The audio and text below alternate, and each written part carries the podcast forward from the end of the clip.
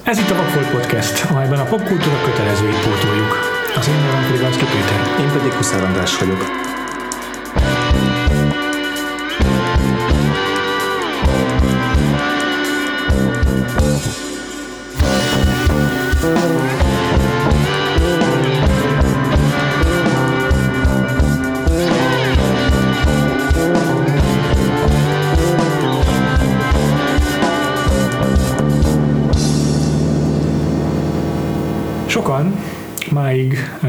Martin Scorsese magnum opuszának tartják.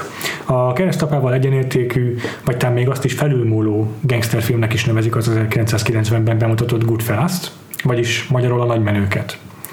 A King of Comedy után 7 évvel Scorsese és Robert De Niro újra összefogtak, melléjük csapódott Ray Liotta és Joe Pesci a karrierüket meghatározó szerepekben, hogy Henry Hill igaz történetét feldolgozva példátlanul naturalista, hipererőszakos képet mutassanak az addig túlnyomó részt romanticizált maffia igazi oldaláról. És ezúttal itt ül velünk a Limitált széria, valamint az Index Kult Rovat podcastjának oszlopos tagja Fega, régió barátunk. Sziasztok, köszönöm a meghívást. Ha jól sejtem, Fega, akkor neked ez egy kedvenc filmed. Abszolút. Nagy meghatározó volt, mikor egyébként viszonylag későn bepótoltam ezt. Én is egyébként viszonylag későn láttam hogy a Scorsese-val való ismerkedésemnek az első felében azért, de, de hát eleve kicsit későn kezdtem neki Scorsese, a Scorsese-vel való ismerkedésnek. És ha jól tudom, akkor neked András ez az első alkalom meg is. Hát igen, hát most én vagyok a, az, a, az az alany, aki miatt bevehetjük a podcastbe a filmet. Igen. Mert hogy nekem ez egy ilyen... Tehát ez, van azért olyan 5-10 film, amin én nagyon érzem, hogy ez így nagyon-nagyon égető hiányosság, igen, igen, és az egyik, egyik közülük az mindig is a, mindig is a Goodfellas volt. De meg nem ápolsz nagyon jó viszont a gangster filmekkel?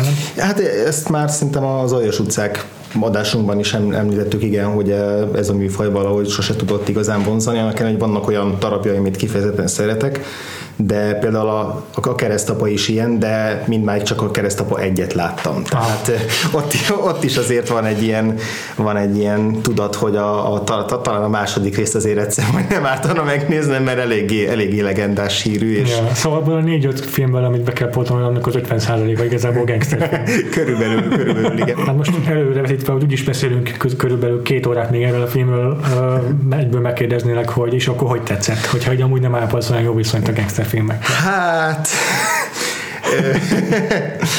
Igazából úgy vagyok vele, hogy nem is tudom, mikor néztük, mikor néztem ezt most meg két hete talán körülbelül, egy kicsit ilyen Aha. időpont egyeztetések miatt nem, nem, nem tudtuk akkor fölvenni az adást, amikor először terveztük. Tehát így, ennek volt, van, van egy olyan előnye, hogy már le tudott ülepedni jobban, és egyébként amennyire telik az idő, egyre pozitívabb a, a, a, az összképem róla.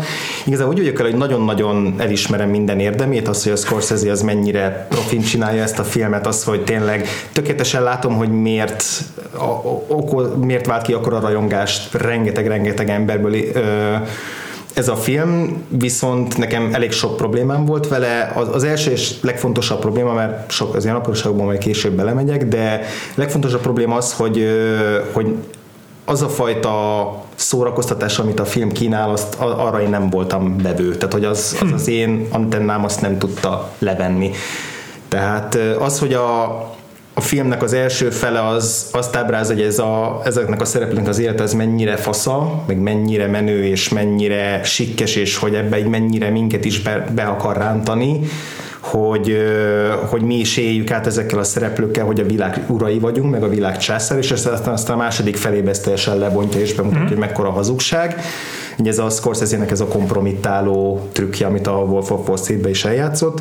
Ö, ez azért nem működött nálam, mert hogy nekem egyáltalán nem volt szórakoztató az első Azt jó, túl, nem túlzás, egyáltalán nem volt szórakoztató, de sokkal hamarabb belefáradtam abba, hogy ezeket a szereplőket meg ezt a világot nézem, mint amennyire a film ezt akarta volna. Tehát, hogy, tehát most lehet, hogy úgy tűnik, hogy ez egy ilyen nagyon ilyen morális felsőbbrendűségben mondom, hogy én nekem, én nekem ezeknek a maffiózatnak az élete az, ne, én Aha. ennél ezért erkölcsösebb ember vagyok, de nem, hanem Na, nem is van, hogy így nem klikken a helyére Hanem- egy-két ilyen film, hasonló, ilyen erőszakos filmek, meg ezek a témák. Nekem is sokszor, hogy nem, nem, nem tudok azonosulni velük valahogy.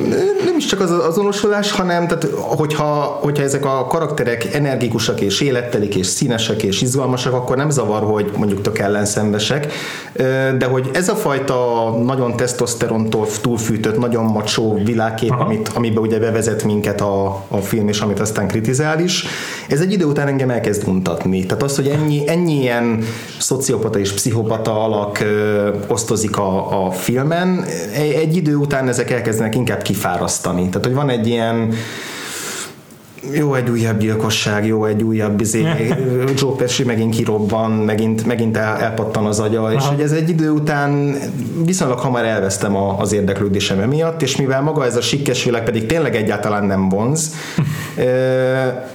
ezért pont az a része nem működik a filmnek, hogy kompromittáljon, ami egy tök fontos eleme, hogy, hogy elragadjon, ha nem is a világnak a, a menősége, de a filmnek a menősége be, beráncson, és utána így beletiporjon a földbe, hogy ezt élvezted?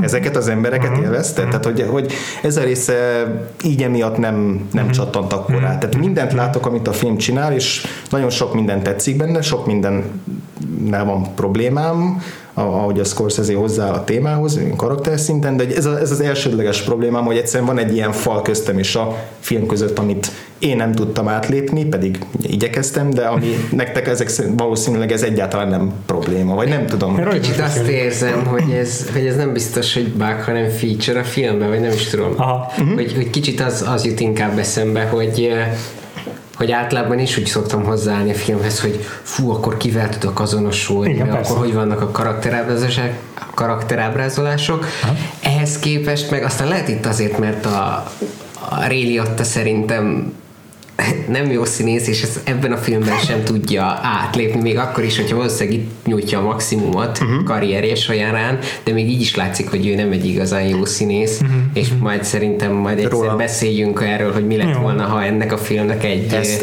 rendes főszereplője van. Én is ki akarok de, de hogy lehet, hogy, hogy pont emiatt én, Bocsánat, hogy volt az eredeti, eredeti ötlet, hogy castingolják be. Hát azt nem tudom, hogy mármint, hogy ott az, a, az, hogy tényleg úgy néző ki, mint egy modell, vagy egy, tehát hogy, hogy szerintem az tökre fontos itt a karakternél, itt a Harry Hill karakterénél, hogy a hogy megjelenésében is tényleg az az ilyen uh, Schneidig fiatalember, meg minden is a Ray ott ezt azt hozzá.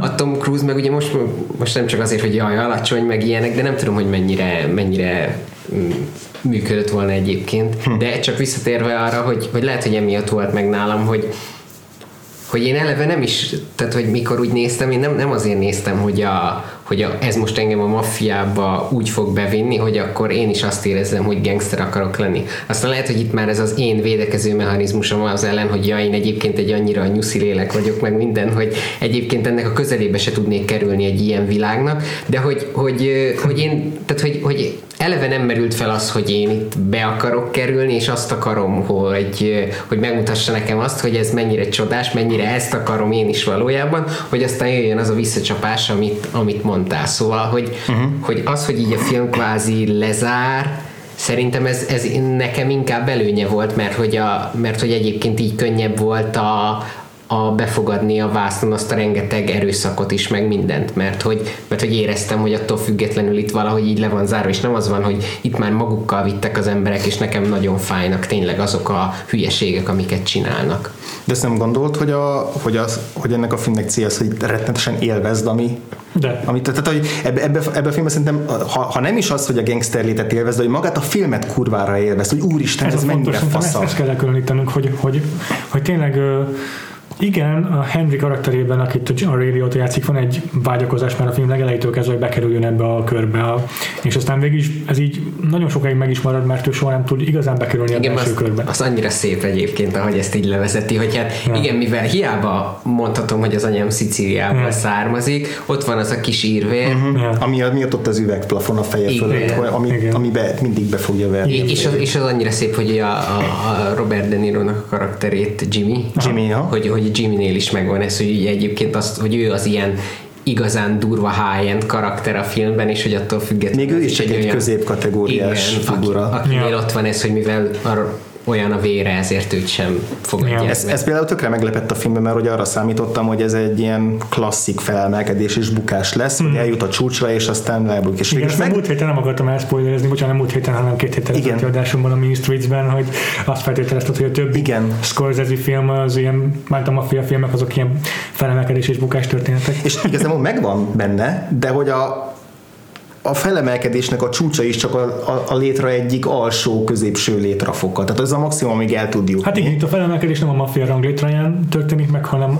anyagi szinten. Anyagi szinten. Igen, igen, igen. Meg az, hogy attól függetlenül ugye az nagyon fontos a hogy ugye be is akar kerülni, de ez még arról is szól, hogy ez milyen előnyökkel jár, meg milyen, hmm. milyen Privilégiumokkal? Milyen privilégiumokkal, igen, hogy, hogy igazából talán az az egyik kimaxolása a Hill karrierjének, hogy am, amit ugye a, a film leghíresebb jelenetében is látunk, hogy tényleg az első sorban ja. oda viszik neked az asztalt, ami addig nincs is igen, ott. Igen, ez Tehát, a... hogy, hogy ebből a szempontból így meg, meg is van, meg is van ez a, azt hiszem, igen, hogy mondhatjuk, igen. hogy csúcsra ér, és, és közben ott van benne, hogy valójában meg soha nem érhet csúcsra, uh-huh. meg, meg a másik, ami szerintem ebből a szempontból még szép, hogy hát azt is látjuk, hogy egyébként meg viszonylag értett is hozzá egy bizonyos szintig, aztán nem azt mondom, hogy tényleg hibátlanul, de hogy ugye ami volt bele is bukik, meg ilyenek, ez, az a, ez a kokainos dolog, Aha. ez igazából ugye csak ott mellette jött, mert, a, mert a, ugye a film nagy részében elmondja, hogy egyébként miről szól a maffia, és az teljesen más jellegű bevételek, uh-huh, dolgok, és hogy, hogy ez meg csak ugye így mellette jött, és, és ott már nyilván ott szépen bemutatja, hogy egyébként miért kellett megbuknia, csak hogy szerintem attól függetlenül ez is ilyen kicsit életszerűbben van ö, kezelve, hogy, hogy mit is jelent a maffiába benne lenni. Aztán lehet, hogy ez azért van, mert hogy hát ugye egy megtörtént ö, igen, igen, igen dologból táplálkozik a forgatókönyv. Ugye Henry Hillnek a nem életrajza, mert volt egy, volt egy, egy szerző a uh-huh. Nicolas Pileggi. Köszönöm, Nicolas Pileggi, aki rátalált erre a sztorira, és aztán így, hát kvázi közösen írták valahogy ezt a könyvet, ezt a Wise Guy Igen. című könyvet, amiből, amiből született aztán a, a film, és hogy a, hiszem a Scorsese le is nyilatkozta, hogy igazából kvázi egész életében erre a könyvre várt, mert hogy, mert, hogy azt annyira akarta, hogy... ikletésű számára, tehát annyira közel áll az ő felnövéséhez. E- egyrészt, másrészt pedig azért, mert hogy ez belülről ábrázolja a maffiát, és mm-hmm. nem, nem egy fiktív külső nézőpontból ö, ind, fut neki a szerző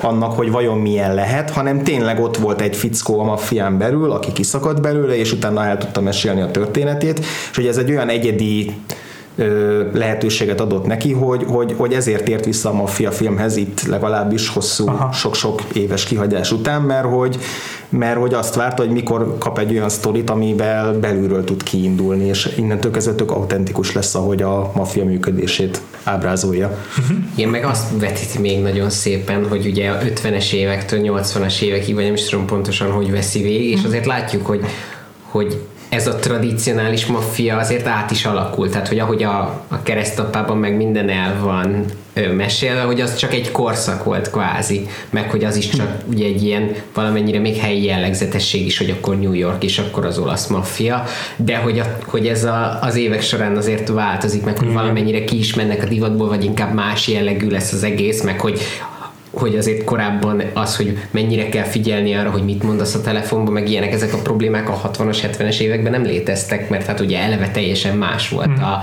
kommunikáció, meg minden, és ez is így benne van. Hmm. Hát itt az alkalom, hogy egy kicsit végig szaladjunk a film történetén, mert nagyon sokat megbeszéltünk belőle, de egy átfogó nem adtunk a hallgatóknak róla. Már persze valószínűsíthetem, hogy aki most ezt hallgatja, az látta már a Goodfellas. Igen, nem hiszem, hogy nem bőlére kell eresztenünk. Csak a röviden az emlékezett felfrissítése véget, akkor Henry Hill a film főszereplője, akit a való életben is így hívnak. Hm. Nem pár éve halt meg egyébként Aha. való életben. És ő az a fickó, aki igen, tehát félig olasz, félig írszármazású gyerekként az ablakon keresztül figyeli a maffiózókat és irigykedik rájuk, aztán a, mikor kiderül, hogy a maffia vezérnek a Paul Sorbino által játszott Pauli Cicerónak a, az eredeti szülővárosából származik az ő familiája, és akkor ő is bekerül ebbe a körbe, és hát itt szépen... egy ilyen kezdőmunkát igen, igen. Ennyie. És itt veszi őt a szárnyai alá a Robert De Niro által játszott Jimmy Conway, akit a való életbeli Jimmy Burke alapján alkottak meg, és a vele egy, nagyjából egykorú Tommy DeVito, azaz Joe, a Joe Pesci által játszott Tommy DeVito mellett szépen felnőnek a, és, és rangot szereznek a mafiában. A film feléig nagyjából eljutnak egy olyan pontra, ahol az eddig legnagyobb húzásukat a Lufthansa rablást végrehajthatják, majd innentől kezdve Jimmynek a paranoiája miatt és a börtönbe kerülésük miatt elindulnak lefelé a lejtőn, amelynek a végén a, a megcsalás, a a kokainfüggőség és, a, és az egymás ellen fordulás vezet a bokásukhoz. Egyébként ami még meglepett a, a filmben az az, hogy egyrészt, hogy viszonylag rövid, tehát, hogy... Az aki több mint két óra így is. Igen, két de hogy... Óra. Oké, okay, de hogy amennyi sztorit viszont ebből belezsúfolnak, abból simán egy három órás film kitelne. Hát nagyjából egyébként annyi időt ölel fel, és nagyon hasonló a struktúrája is, mint a Malcolm X-nek, ami tényleg három óra volt. De időben sokkal grandiózusabb is lehetne, viszont attól, hogy ennyi minden belezsúfoltak, ettől lesz én viszonyatosan pörgő.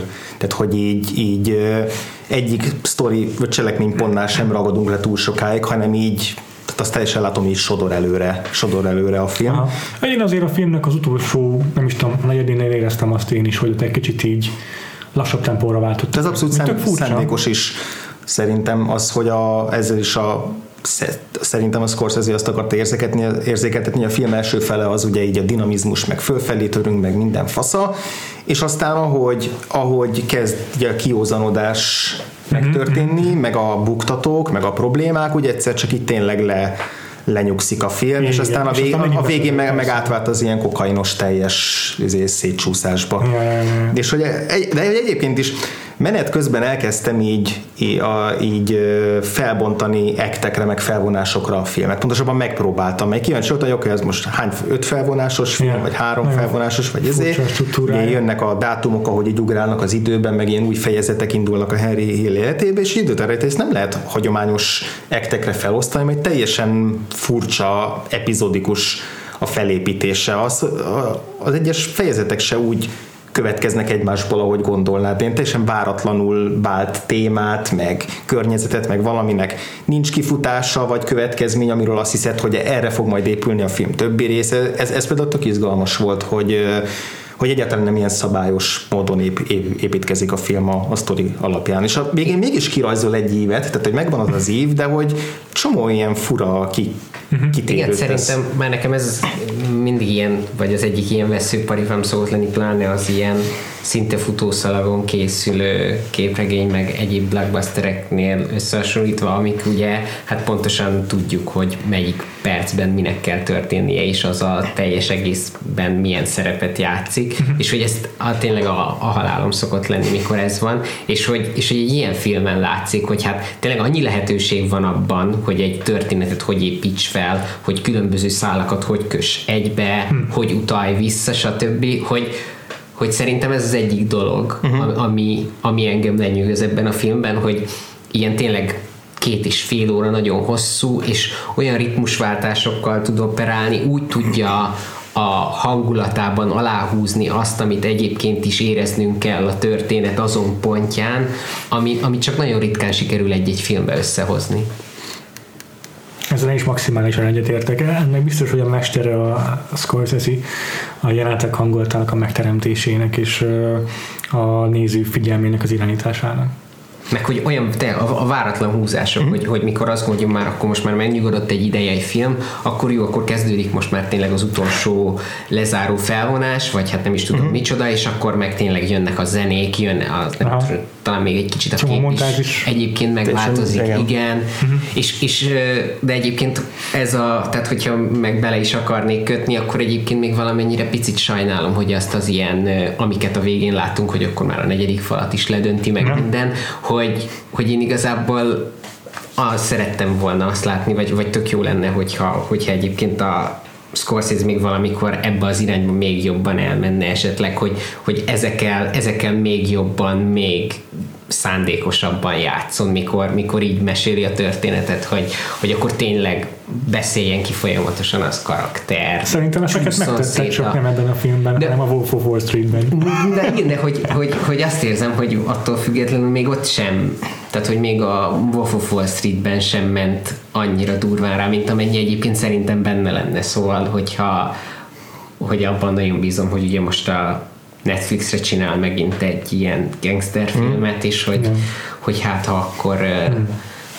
el, el tudunk jutni odáig, mert hogy, mert, hogy az, mert tényleg csak néhány van ebben, de hogy, hogy, hogy azt érzem, hogy, hogy sokkal többet is ki tud, tehát ha valaki sokkal többet ki tudna ebből hozni, mert egyébként ez egy nagyon veszélyes dolog szerintem, és nehéz jól csinálni, és nem véletlenül ő is csínyán bánik vele, de, de én annyira kíváncsi lennék rá, hogyha ezt hogy ez még durvábban menne, mert így is tényleg annyi minden van benne a vágásokkal. Hát igen, hogy meg hogyha így visszaképzeled magad 1990-ben, hogy akkor beülsz el a filmre, akkor ez viszont ilyen forgószél, tehát biztos. akkor még Tarantino ugye sehol nincs, igen. meg ez az ilyen kiszólós, meg időugrálós téma, egy e, e, ennyire mainstream témájú filmben még, még nem, nem nagyon van jelen. Az tehát biztos. az, hogy tulajdonképpen megcsinálta azt a Scorsese ezzel a filmjével, hogy, a, hogy főleg ezzel a filmjével, hogy ő ugye rengeteg ilyen európai filmből táplálkozott és hogy a francia új hullámnak az ilyen furcsa vizé vágásait, meg, meg szerkesztését,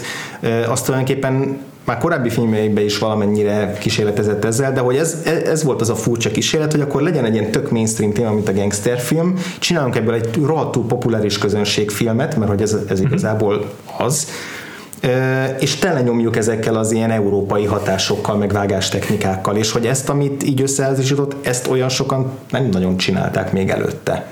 Igen, és úgy, úgy van benne sok vágás, hogy egyébként meg viszonylag sok tényleg hosszabb snitt is van benne. Jaj. Tehát, hogy, hogy ez, a, ez egy másik bravúr a filmben, hogy, hogy a ritmussal is úgy játszik, hogy tök sokszor van, hogy ugye nem is vág, hanem a kamera forog, uh-huh.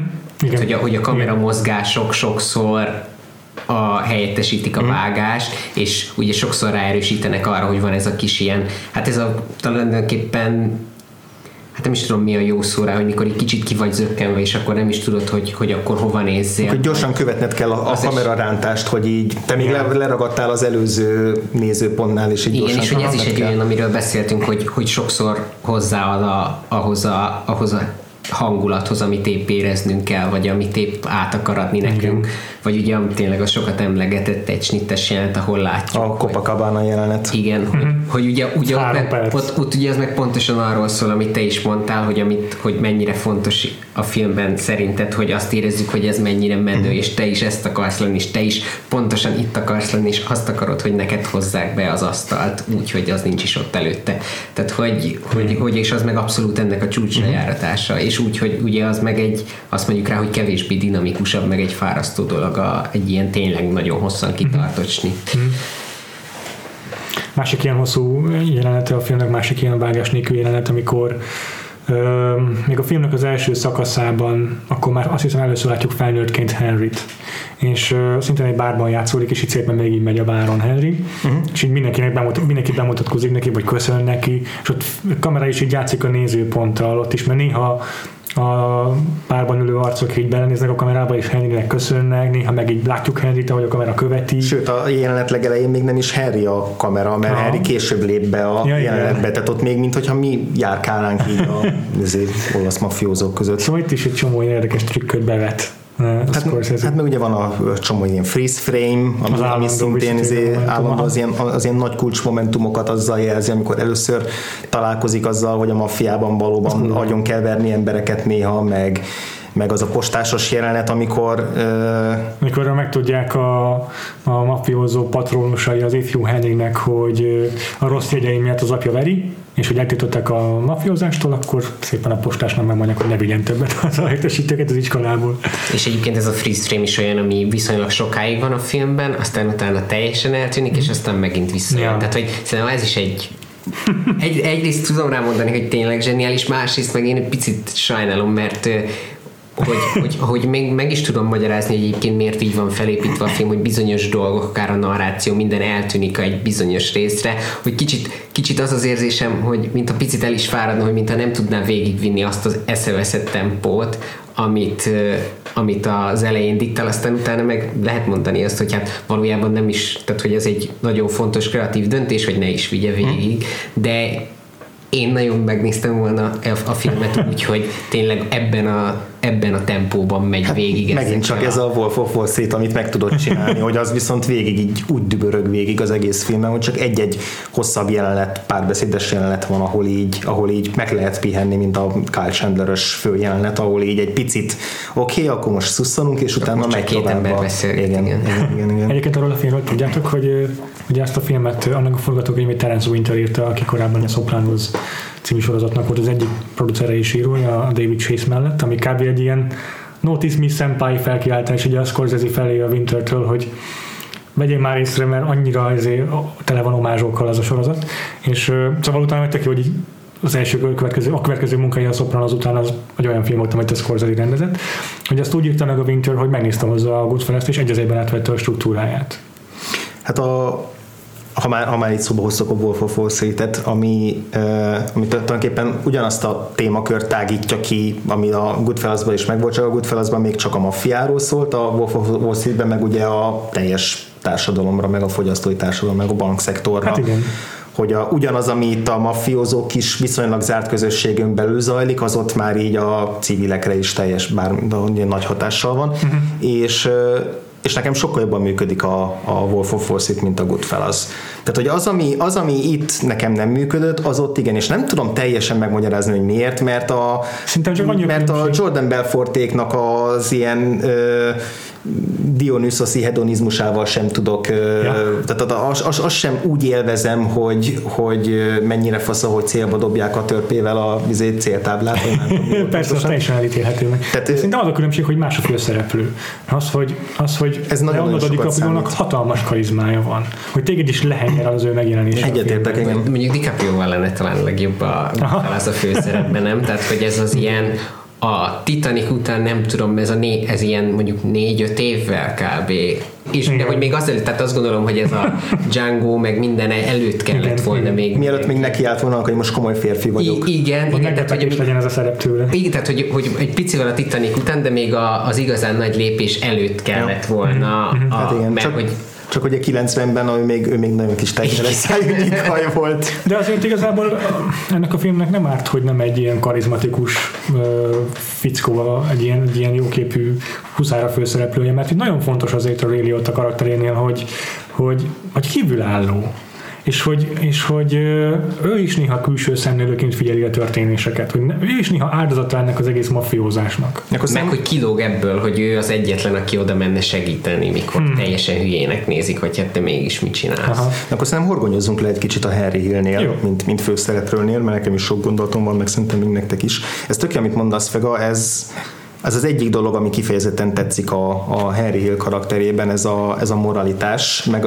meg a, abban, ahogy Scorsese megfogja ezt a figurát, hogy valahogy mégis sikerül egy ilyen morális uh, iránytűt csinálni relatív, nagyon-nagyon relatív módon a Henry Hillből azáltal, hogy ő egy ilyen hajszányival kevésbé pszichopata, mint a többiek, akik körülveszik. És hogy amikor elkezdik izé, agyba főbe rúgni a, a, a Tommy és a Jimmy bármelyik szereplőt mellette, akkor nem kezd el ilyen grálóvaként a segítségére menni, meg és nem csak így látszik, hogy ezt, ezt muszáj. Igen. De hogy igazából végigcsinálja velük, és nem, nem csinál, tehát nem lesznek ettől álmatlan éjszakái, hanem csak egy picit húzódozik tőle, hogy, és azt is talán inkább csak ilyen pragmatikus, hogy most, most muszáj volt ezt az embert megölni, mikor alapvetően nem csinál semmit ellenünk. Hát az és, az első és ezzel a filmben egyébként, ahogy a film egy flash forward indít, amikor látjuk, hogy a Billy Batset, a, a, aki már egy ilyen made man, aki már egy rendes mafiózó, őt viszik eltemetni, és hát kiderül, hogy megérésre kell lőni, és akkor is a, a, a Tommy, aki a teljes pszichopata, uh-huh. agyon szurkálja ezért a Billy Batset, a, a Jamie meg beleeresztik fél tárat. És akkor a Liotta arcára kívül egy olyan megdöbbenés, meg egy olyan, hát ha nem is rettegés, de azért ö, ö, nehéz megmondani, de Meghökken. tudat, hát az a legjobb szó rá. Ö, és akkor ez az első freeze frame filmben, hogy ezt az arcot látjuk, és közben az a narráció, hogy egész életemben ezért arra vágytam, hogy mafiózó lehessek, és beindul közben egy ilyen a Rich, uh, Rags to Riches című uh, dal, és ez is egy ilyen tök bulis szám. Szóval egy tök jó, ezért ellenpontozza a Scorsese ezt is. Igen. Szerintem bűntudat egyébként sosincs a filmben. Szerintem Inkább... meg Scorsese-nek a hatalmas visszatérő izéje, um, történetmesélő eszköze és, és motivum a, a bűntudat. Ami ebben a filmben egyáltalán nincs. De, hát mondom, ott van, szerintem, ott van, tot, szerintem ott, ott van. nagyon-nagyon erős a kontraszt a, a, az aljas utcákból a beli főszereplővel, a, ugye a Harvey Keitelnek az ottani karakterével a, a szembeállás, mert hogy ő ott egy lelkitusát vívott azzal, hogy miben kell részt vennie. Harry Hillben szerintem semmilyen lelkitusa nincsen. Van, amit te, te mond, bűntudatnak látsz, az nekem csak egy ilyen enyhe megrökönyödés, ami nagyon gyorsan túl tudja tenni magát. De amúgy szerintem ott az a jelenet, nekem nekem legalábbis ott, mert ugye az, a, történet addigi pontján már azért nem ez az első, hogy ő szembesül azzal, hogy Tommy meg a Jimmy mekkora állatok, és nem először fordul elő, hogy, hogy ilyen tényleg teljesen indokolatlan erőszak történik. Szerintem ott inkább arról szól, hogy ugye ott, vagy legalábbis a történetben az a lényege annak, hogy, hogy egy hivatalosan egy médment ugye nem lehet nem mhm. lehet bántani, és hogy, hogy, hogy az egy ilyen Rubikon átlépés az mm. a mhm. pillanat, hogy eh, na jó, ezek, ezeknek most már tényleg mindegy, mert már egy médment is ö, ö, ugyanúgy meggyilkolnak, mint hogyha csak egy kis senki lenne, és ugye azt később látjuk is, hogy ezt nem lehet, és hogy, hogy itt inkább szerintem inkább ez van rajta, hogy ő sejti, hogy ez, hogy, hogy ez mit jelent, nem Aha. is konkrétan az, hogy itt most egy másik emberre konkrétan mi történik. De jó, a bűntudatra mindenképpen vissza fogok térni a film végén, de mivel nem kapcsolódik szorosan a karakterhez, ezért most nem fogom elterelni a szót a Henry Hillről. Jó, igen. Mert amúgy, amit, amit mondtál Péter, a, a Jordan belfort való összevetésre, hogy ő mennyire karizmatikus. Ezzel teljesen egyetértek, és, és ez az egyik fő indok, amiért ez a film hidegen hagyott, hogy egyszerűen a főszereplője számomra nem érdekes, nem elég érdekes. Mm-hmm. És elfogadom, hogy ez valószínűleg tudatos döntés volt, hogy legyen a középpontban egy olyan figura, aki pont egy kicsit antikarizmatikus, és hogy e, ettől izgalmas, hogy a körülötte levő figurák sokkal izgalmasabbak, mint ő. Ez uh-huh. kíváncsi vagyok, hogy erről mi a véleményetek, hogy ez olyan szándékos döntés volt a Scorsese-ről, vagy a Ray Liotta-nak a szűkösebb színészi képességeinek az eredménye, de akárhogy is van, egyszerűen nem volt számomra érdekes figura, egy eléggé ostoba alak, nem is túlságosan, tehát valamennyire igen tehetséges, valamennyire ért ahhoz, amit csinál, de nem egy különösebben észlény, nem is hozzákötődnek elsősorban ezek a nagy akciók, akkor is valaki megkeresi őt, és akkor ő továbbítja ezeket az információkat, és hogy azt éreztem, hogy a, annak az áldozatává vált ez a film, meg a Scorsese, hogy az az előny, amit abból ö, nyert, hogy talált egy olyan könyvet, meg egy olyan valós figurát, aki belülről tudja neki ábrázolni ezt az egyébként nagyon zárt és nagyon külvilág elől titkolt világot, meg ennek a belső működését. Ennek az az ára volt, hogy volt itt egy ilyen szájhős csávó, a valódi uh-huh. Henry Hill, aki egy tök átlagos közkatona volt, de ezzel a könyvvel sikerült megcsinálnia, meg úgy felfényeznie magát, hogy igazából egy tök fasza ember és hogy én azt érzem, hogy Scorsese egy kicsit ebbe beleesett ebbe a csapdába, hogy... Bedölt a izének, Hillnek? Hát ha, ha, nem is dölt be, mert a végére azért eléggé szépen leépíti ezt a figurát. Ja, persze, nem is úgy. De, de, de, de hogy, hogy azzal veszített, hogy azért a film a Henry Hill-t egy viszonylag menő alaknak állítja be, többé-kevésbé. Mm-hmm. Míg valójában nekem ez egy tök diszonáns volt, hogy ami, ami ennek a film ábrázolja, ahhoz képest a Henry Hill egy ilyen tök átlagos samesz, aki följebb akar törni, és hogy viszont nem ezt, nem ezt, ezt az ívet, meg nem ezt a, ezt a sztorit akarta kihozni belőle a, a, a film, hogy ez egy ilyen teljesen töketlen átlag alak, akihez még 600 hasonló van, és valószínűleg vannak köztük sokkal izgalmasabb figurák, de hogy mégis őt vált. Tehát, hogy miért őt választottuk, azon kívül főszereplőnek, hogy, hogy ő írta a könyvet, és ez engem tökre zavar. Uh-huh. Egyébként én is inkább azt gondolom, hogy így elcsábította a Scorsese-éket valamennyire Henry Hill a, a, a a, a, tört, a saját történetével, mert hogy a három főszereplő közül a Jimmy Conway-nek a legizgalmasabb a felemelkedése és a bukása. De azok, azok, azokat, az, az ő szakaszai sokan a ugrásokban ismerjük csak meg. Tehát jóval kevésbé mélyedünk ebben, meg nem, nem is az a sosem a központja a Igen, meg ő tényleg mellékszereplőként van kezelve. Én ezt egyébként valamennyire sajnálom is, tehát hogy, a, hogy nyilván most a színész miatt is, meg minden, de hogy érzed, hogy, mm-hmm. hogy ebben a karakterben valószínűleg több van, mint amennyit a képernyőre kerül belőle. és, hogy, és akkor itt, hogy ezt most fel lehet-e hozni a filmnek, vagy fel kell-e hozni a filmmel szemben, vagy sem, most, mikor az adás miatt újra néztem, picit jobban előjött ez, hogy, hogy vagy picit jobban zavart engem, hogy jaj, miért nem ismerjük meg többet a Jimmy-t. Ugyanakkor meg, amit te mondasz, hogy egy ilyen teljesen átlagos sameszről van szó igazából, hogy szerintem valamennyire az számít, vagy az a fontos, hogy, hogy jó képű, és hogy, hogy... A jó képű szerinted?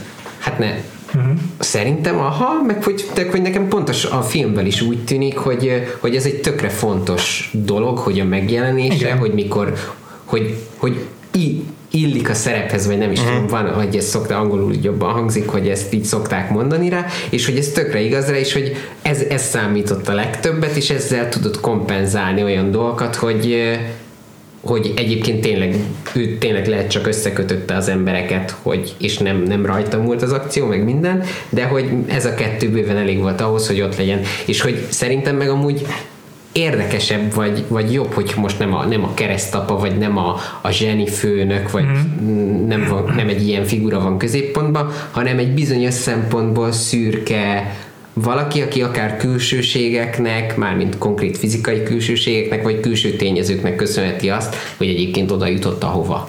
Elfben egyetértek, a, a gyakorlatban mégis úgy éreztem, hogy van egy ilyen fekete lyuk a film közepén mert hát, szerintem amúgy ez egyéniségre, igen, a... nem elég, nem elég, nem elég érdekes az egyénisége. Ahhoz, hogy én el akarjak tölteni vele több mint két órát, és hogy a végén bármilyen szinten is érdekeljen a, a sorsa, mert a végére te, te engem teljesen hidegen hagyott, hogy mi fog történni Harry Hill-lel. de hogy én szerint az én szememben amúgy ettől a film csak jobb lesz, hogy, hmm. hogy simán elbírja azt, hogy egyébként a főszereplő, tehát hogy nem a tehát nem, azon, nem azért maradsz a filmmel végig, meg nem azért Aha. nyűgöz le végig, mert hogy tényleg úgy mész a sztorival, hanem csak a legtöbb minden, amit kipakol arra a képernyőre, az, az tényleg annyira úgy van összeszerkesztve, meg összerakva, hogy, hogy át tud lépni olyanokat, amiket a legtöbb film általában nem bír el. Tehát, hogy azért a filmek igen nagy részénél, hogyha azt tudod mondani, hogy a közepében érzel egy fekete lyukat, akkor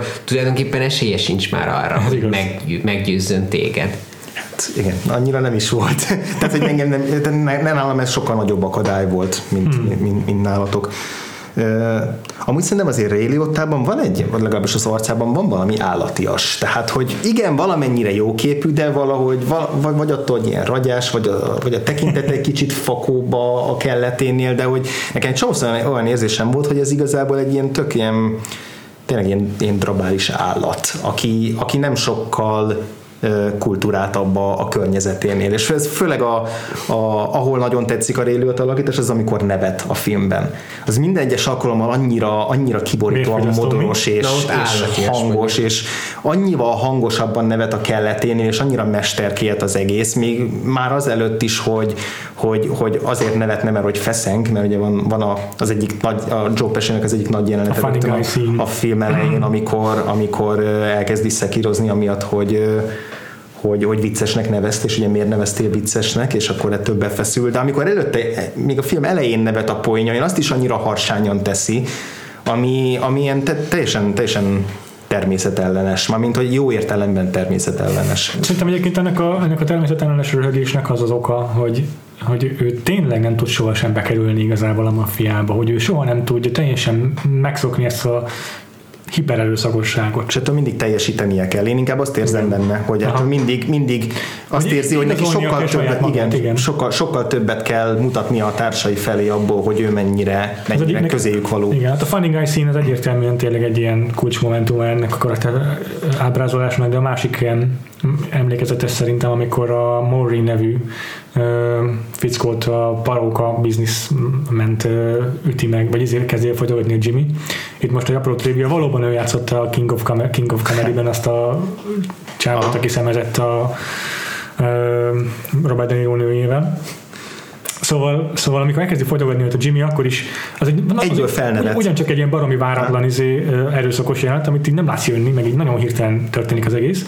És igen, és pontosan egyből felnevet ott a Ray Liotta, és ott is úgy egyből érezni, hogy, hogy ez őt is meglepte, és hogy ez most a, azért nevet fel, mert nem tudja hirtelen lereagálni a dolgot, de próbál valahogy nem tudom, megfelelni Jimmynek. Mm. De ettől teljesen szociopata lesz ő is. De ember így nem nevet. Nem, igen. Tehát ember így nem reagál erre. Főleg akkor, hogyha, tehát ezért nem is értek egyet azzal, hogy neki bármikor bűntudata lenne a filmet, hogy, tehát hogy annak a kényszernevetésnek itt nem lenne helye. Itt egyszerűen így neki ez az jelenet, ez vicces, vagy nem tudom. Tehát Szerintem pedig az bűntudat. Az, ami ezt vezérli. Szerintem csak nagyon jó indulatú akarsz lenni a Harry Hill-lel. Nem, csak uh, Scorsese-nek a lelki világába próbálok leásni. Visszatérve arra, amit mondtál, hogy hogy a filmben van egy kicsi űr, amiatt, hogy nem, nem a legérdekesebb figurája a Henry. Szerintem arra érdekes a filmnek az ahózása, hogy a film második felénél így átveszi a narrációt egy kis időre a felesége, a Karen. Egyből a megismerkedésükkor az ő narrációját halljuk, amikor ő, ő beszél Harryről. Hiszen az nagyon fontos, hogy ez itt Henrynek a könyve, tehát ő az a karakter, aki mindenkit alap maximális részletességgel leírt a könyvben valószínűleg, kivéve saját magát. És itt ezt a kiegészíti azzal a film, hogy halljuk Karen szemszögéből, hogy ő milyen. Mhm. És hát ugye maga Karen is egy baromi fontos szereplője marad a filmnek, mert ö, érthetetlen módon egész életében a film végéig legalábbis vele marad. Na és igen, tehát hogy egyrészt, hogy ettől tök fontos a történetben, viszont ez nem derül ki a filmből soha, hogy mégis mi, mármint azt hiszem valamennyire lehet arra következtetni, hogy a hogy egyrészt a társadalmi berendezkedés miatt, hogy nem volt annyira elfogadott a vállás, illetve hogy tényleg annyira a, az anyagi javak, meg az anyagi jólét az többet nyomott alatba, mint bármi más, hogy emiatt emiatt is kitartott, de hogy attól függetlenül rezeg a léc, hogy, uh-huh. hogy, uh-huh. hogy azért nem egészen világos, hogy ez a karakter pontosan miért maradt ennyi év után, meg ennyi szarság után is a férjével. Az sem teljesen világos már, hogy eleve miért jött össze az elején vele, mert hogy az a jelenet sor, amikor De megismerkednek, elmondja szó szerint. De hogy nekem ott, nekem ott nagyon nem, nem tehát hogy a, a Karen karakterében sem stimmeltek nagyon kulcsmomentumok. Az, hogy a, amikor először felülteti őt a, a Henry Hill, akkor indokolatlanul kiborul rajta. Mikor a egy jelenettel korábban még ugye hallani se akart róla, és csak kényszerből egyezett abba bele, hogy, hogy ők megint találkozzanak, és amikor felültetők, hogy zokogva kiborul rajta, és nem bírja elviselni, hogy őt izé felültették, és hogy a Henry Hill, mint hogyha addigra már így teljesen 180 fokos fordulatot vett volna, és azt És nem inkább ilyen büszkeségről, meg ilyen társadalmi De ahhoz sok szerepekről. volt, meg ahhoz ilyen. sok- de- hogy on, sok onnantól volt. meg már csak az el, tehát hogy onnantól meg kicsit átment abba, hogy szerintem volt ez, hogy akkor én most jól megmondom neki, és onnantól meg átfordult abba, hogy akkor itt már tényleg annyira el van túlozva ez az egész, hogy, hogy én nem vagyok, tehát hogy szerintem... Nekem nagyon furcsa, hogy miért érdekelte őt annyira, hogy a Henry az mit gondol róla. Amikor, mikor az első találkozások alapján tökéletesen, tehát az a találkozás nem olyan volt, hogy itt a ú, az ellentétek vonzák egymást, hanem hogy hallani se akar erről a csávóról. Nem, meg hogy szerintem, meg hogy a, pont az volt szerintem abban a jelenetben a lényeg, hogy a Harryt sem érdekelte addig, míg nem látta ezt az az stimmelt, kijönni. az, az, az, teljesen stimmelt. A, a nő viselkedése furcs, volt furcsa nekem ott az elején. Mondom, tehát, hogy én még ha valamennyire jogosnak tartom én is a kritikát, én annyiból tudtam azt elfogadni, hogy hogy az sorba esett a ilyen, büszkeség, hogy ez ilyen büszkeségi kérdés, meg tényleg az, hogy ez a, ez a 60-as években játszódik, azt hiszem ez a, ez a jelenet sor, és hogy, hogy egyszerűen csak az, hogy most megbeszélünk egy randit, ott vagy-e, vagy nem vagy ott, teljesen máshogy volt. Szóval tulajdonképpen azt az évet írják le a Karennel, mint a Skyler white a Breaking Badben, csak ugye ott volt egy csomó rész arra, hogy, hogy szépen végigkövessük, hogy hogyan válik ő is részesévé a Walter White uh-huh. birodalmának, hogyan kompromittál minket, és hogyan talál ő is esetleg benne valami élvezetet a, a, a, a bűnözésben, uh-huh. és, és itt meg a- ezek miatt a nagy ugrások miatt kimaradunk abból a, abból a szakaszból, ami a között van, hogy ő, ő, ő kiborul azon, amit a férjeművel, meg a között, hogy együtt kokózik vele, és közösen benne vannak a, a bizniszben. Meg hogy elfogadja azt, tehát hogy látjuk azt, hogy a tehát azért gondolom ezt, hogy valamennyire inkább az ő büszkeségéről, meg ilyesmiről szól az uh-huh. jelenet is, hogy, a, hogy mikor felcsenget a, a kurva, uh-huh. vagy a barátnőhöz, uh-huh. hogy ott is inkább arról szól, hogy akkor hangosan jelenetet csináljon és megszégyenítse a másikat, nem arról, hogy, mert hogyha tényleg úgy érezne, ahogy az alapján gondoljuk, hogy őt megalázza ez az egész helyzet, akkor ott kellene hagyni a Henry emiatt. Mm-hmm. Viszont nem hagyja ott, csak az a fontos neki, hogy ezt az ilyen, tehát hogy rendezze a számlát kvázi mm-hmm. azzal, hogy így megszégyeníti. Szerintem egyébként ez, ez azért jó Karen karakter, nekem azt tetszett benne, ahogyan őt ábrázolja a film, mert ez bemutatja tökéletesen azt, hogy milyen maffia feleségnek lenni. Meg ugye a, ugye a másik oldalon meg a Tominak az anyával, meg a maffia anyukaságot mutatja be. Tehát, hogy van, van egy ilyen család ez egy szörnyű családi film. Igen, rettenetes. Persze. Viszont ilyen tekintetben meg a legjobb maffia film, mert uh, még a keresztapákat tudom, a keresztapánál is sokkal hitelesebben ábrázolja azt, hogy, hogy milyen hatással van a mafiózás a családi életre. Meg hogy elmondja, hogy tényleg valójában az, hogy te mafiózó vagy, az, az, az folyamatos ezekből az ilyen családi összejöveteleket jelenti. Ja, hogy, igen, akkor, hogy most ide megyünk enni, most oda megyünk vacsorázni, péntek a barátnői, szombat a feleségé. Ja. És akkor a, az, az egyik jelenet a filmben, amikor a Karen először elmegy egy ilyen mafiózó feleség Az egy piszok jelenet. Uh-huh. Ott, ott egyből kizökkent bennünket Scorsese azzal, hogy sokkal gyakrabban vág, mert így minden egyes arcra ráközelít, és akkor mindenki mond valami nagyon furcsa, ami Karen számára idegen, és mindenki arról beszél, hogy, hogy bezeg az én férjem, hogy agyon verte volna, meg hogy megverték volna, meg a legutóbb is megöltek valakit. Ilyenekről beszélnek a feleségek. És ez tök szépen pozícionálja a Kerent is, hogy ő is ugyanannyira kívülálló ebben, mint a Henry Hill kívülálló a maffia társadalomban. Tehát, hogy azok a maffia feleségek, akik ott vannak, azok mind egy vizétről ja. fakadtak, és mindegyik pontosan ugyanúgy beszél, majdnem ugyanúgy néz ki, Aha. és meg így halálra változott, hogy úristen nekem az életemet, ezek között a kur, vizé, hülye picsák között kell lejjen. És aztán, és aztán, de aztán igen, igen. Aztán ha szépen, hozzá, szépen lassan ő is beleszokik ebbe, és fölveszi ezeket, ezt a mentalitást, és szerintem ebben van benne az, hogy, hogy ez az olaszos maffia feleség szerep, ez azt is jelenti, hogy én birtoklom a férjemet, és más nem birtokolhatja. És ezért nem szakít vele, hanem ezért próbálja meg kicsinálni az eredőjét.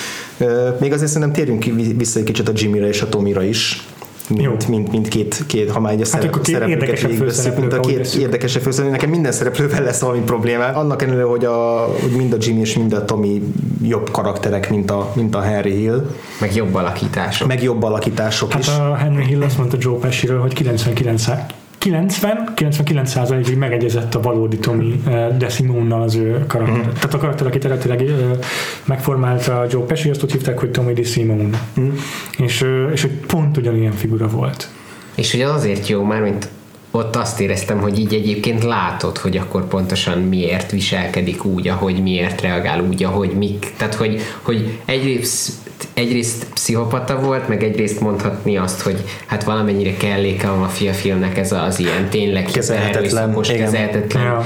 De hogy közben meg úgy, hogy én figyeltem a legutóbbi újranézésnél, hogy, hogy igazából a Joe Pesci jelenetei vagy hogyha ott van, akkor általában azok róla szólnak. Tehát, uh-huh. hogyha, hogyha hogyha úgy Igen. tényleg számít, akkor az azért van, mert hogy az Tomiról szól az a jelenet, hogy akkor ő ott Igen. abban épp mit csinál, Igen. kiborul, stb.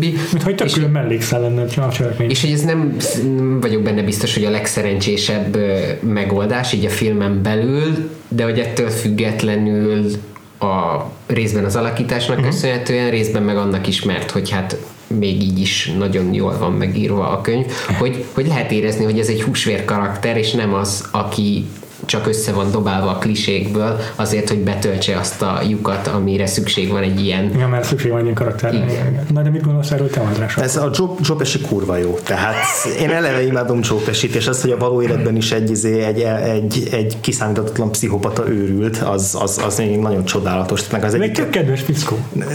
Igen? Ezt mondta róla Louis C.K.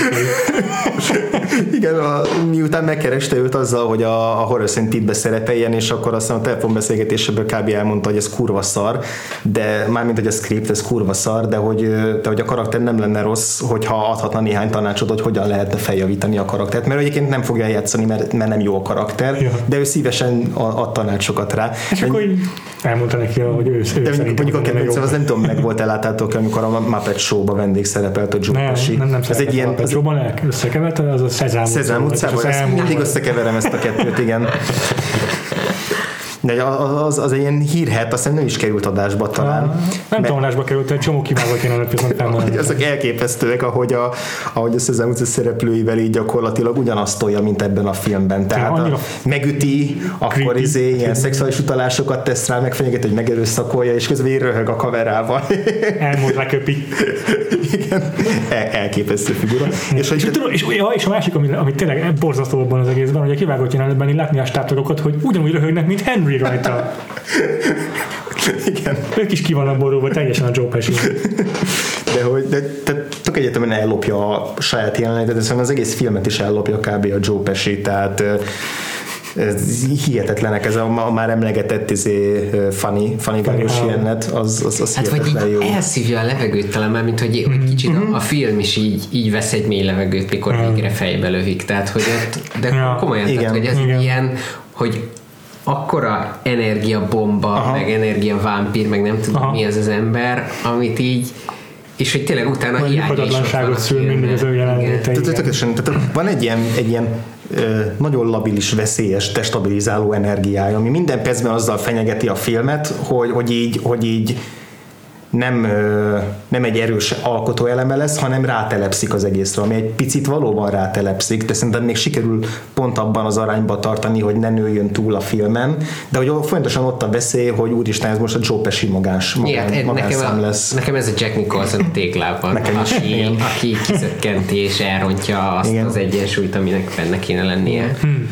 A, a, a, annyira jól megalapozza a film ezt a Tommy karaktert azzal, hogy ő tényleg képes ezekre a hipererőszakos kitörésekre, hogy a filmben minden egyes erőszakos jelenet ilyen rendkívül váratlan, hirtelen cselekedet. Mm. És sose, nem, nem azt mondom, hogy sose számítasz rá, mert van, amikor számítasz rá, meglátod jönni előre, de mégis mindig annyira hirtelenül történik, mert annyira kizökkentő, hogyha valakit megütnek, vagy megvernek. Már az első jelenet is pont ilyen, mikor így a Henry számon kéri az apja, akkor még kisgyerekként, hogy, hogy miért hozott haza rossz jegyeket és akkor így teljesen váratlanul kever neki le, egy akkora pofont, hogy azt hiszem, azt hittem, lesz, lesz akkor az állkapcsa. Mm.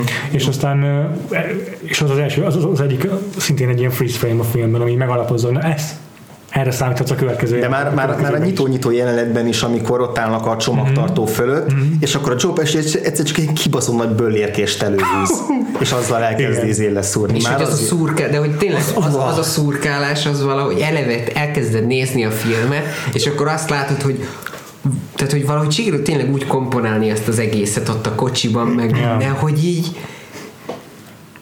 egy, tehát, hogy az ilyen zsigerérzést hoz elő az emberből, azzal a késsel, meg minden, hogy így, yeah. és az tényleg nagyon megalapozza yeah. az egészet. De amit akartam mondani, hogy a, hogy nem látjuk jönni ezeket az erőszakos dolgokat, hogy ugye van, mikor Harry megy a, az udvarlót pofán vágni, ugye az még egy ilyen klasszikus jelenet, arra így készül, hogy, hogy azt meg látod jönni, de attól függetlenül ott is azok az ütések, meg minden. Ahogy recsen, meg am, az, amennyi vér van. Igen, az, hogy a normál esetben azt úgy képzelni el egy másik film, hogy lekever neki egyet, és attól elterül a csávó. De itt nem, itt üti, veri egyfolytában. És, és mondod, tehát, hogy az, az, az, első, az az első ütés az annyira, és úgy, hogy Aha. szépen ki van tartva, meg látod, látod hogy a kezét, az igen, tehát, hogy, hogy aztán ott tényleg felkészülsz rá, hogy itt most lesz egy ütés, és mégis, ja. mégis olyan tud Annyira kegyetlenül szétbassza a fejét, hogy így nem, nem tudod befogadni, nem, nem tudod így, nem tudsz oda nézni. És akkor utána az meg filmes szempontból tényleg kifogástalanul ja. fel. És aztán a csatomai és tökéletes annak a jelenetnek, amikor a, a Karen a kezébe nyomja a véres fegyvert. Igen. És így igen. ezzel gyakorlatilag... És onnan megyünk onnan. át a Löheimre, ugye? Igen. Úgy így Azt van, hiszem, akkor igen. talán egyben.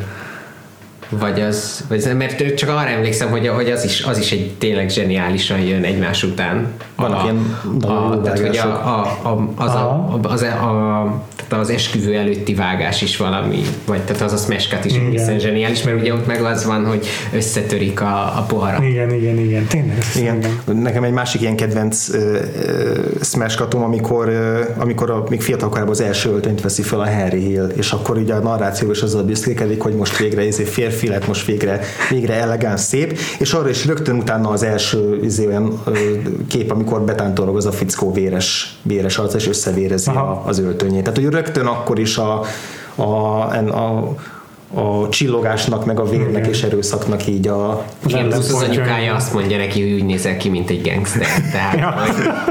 Még a Tomira visszatérve, nekem a Tomival az, az egyetlen problémám, hogy bármennyire is nem akarom látni ezt a filmet, úgyhogy ne a Joe Pesci játsza benne Tomit, mert hogy az egyik legnagyobb élvezett forrás volt, de mégse passzol ahhoz, hogy elvileg a Tominak is egy ilyen fiatal feltörekvő gangsternek kéne lennie. Tehát a, Nekem a Joe Pesci túl koros ehhez a szerephez, azért, mert ugyan amikor először megláttam az első jelenetben, én rögtön úgy vettem le, hogy ő egy ilyen kisfőnök, Aha. aki már 20 sok éve a szakmában van, és ő már, ő már egy, ő már, tehát hogy a Joe pesci Nem részről, hogy benne van már fiatal Nem, láttam, is, lát, nem tudom. láttam, hogy benne van. Az de... van, hogy ők egy, nagyjából egy idő, vagy tehát, hogy így... De hogy, de hogy kinézete viszont rohadtul nem egy idősnek tűnik. Tehát nekem a Joe Pesci a külsőre egyszerűen nem passzol össze azzal, hogy ő a Ray Liottahoz hasonlóan ugyanolyan fiatalon kezdik. Tehát a, a, a, a, a Tommy az ebben a filmben ugyanazt a szerepkört tölti be, mint az Aljas utcákban a, a Johnny Boy, akit ugye a Robert De Niro játszott, ahol tökre tűnt, hogy a Johnny Boy az ilyen tejfejel szájú, Robert De Niro tök fiatalon, még 20 éves Aha. sincs,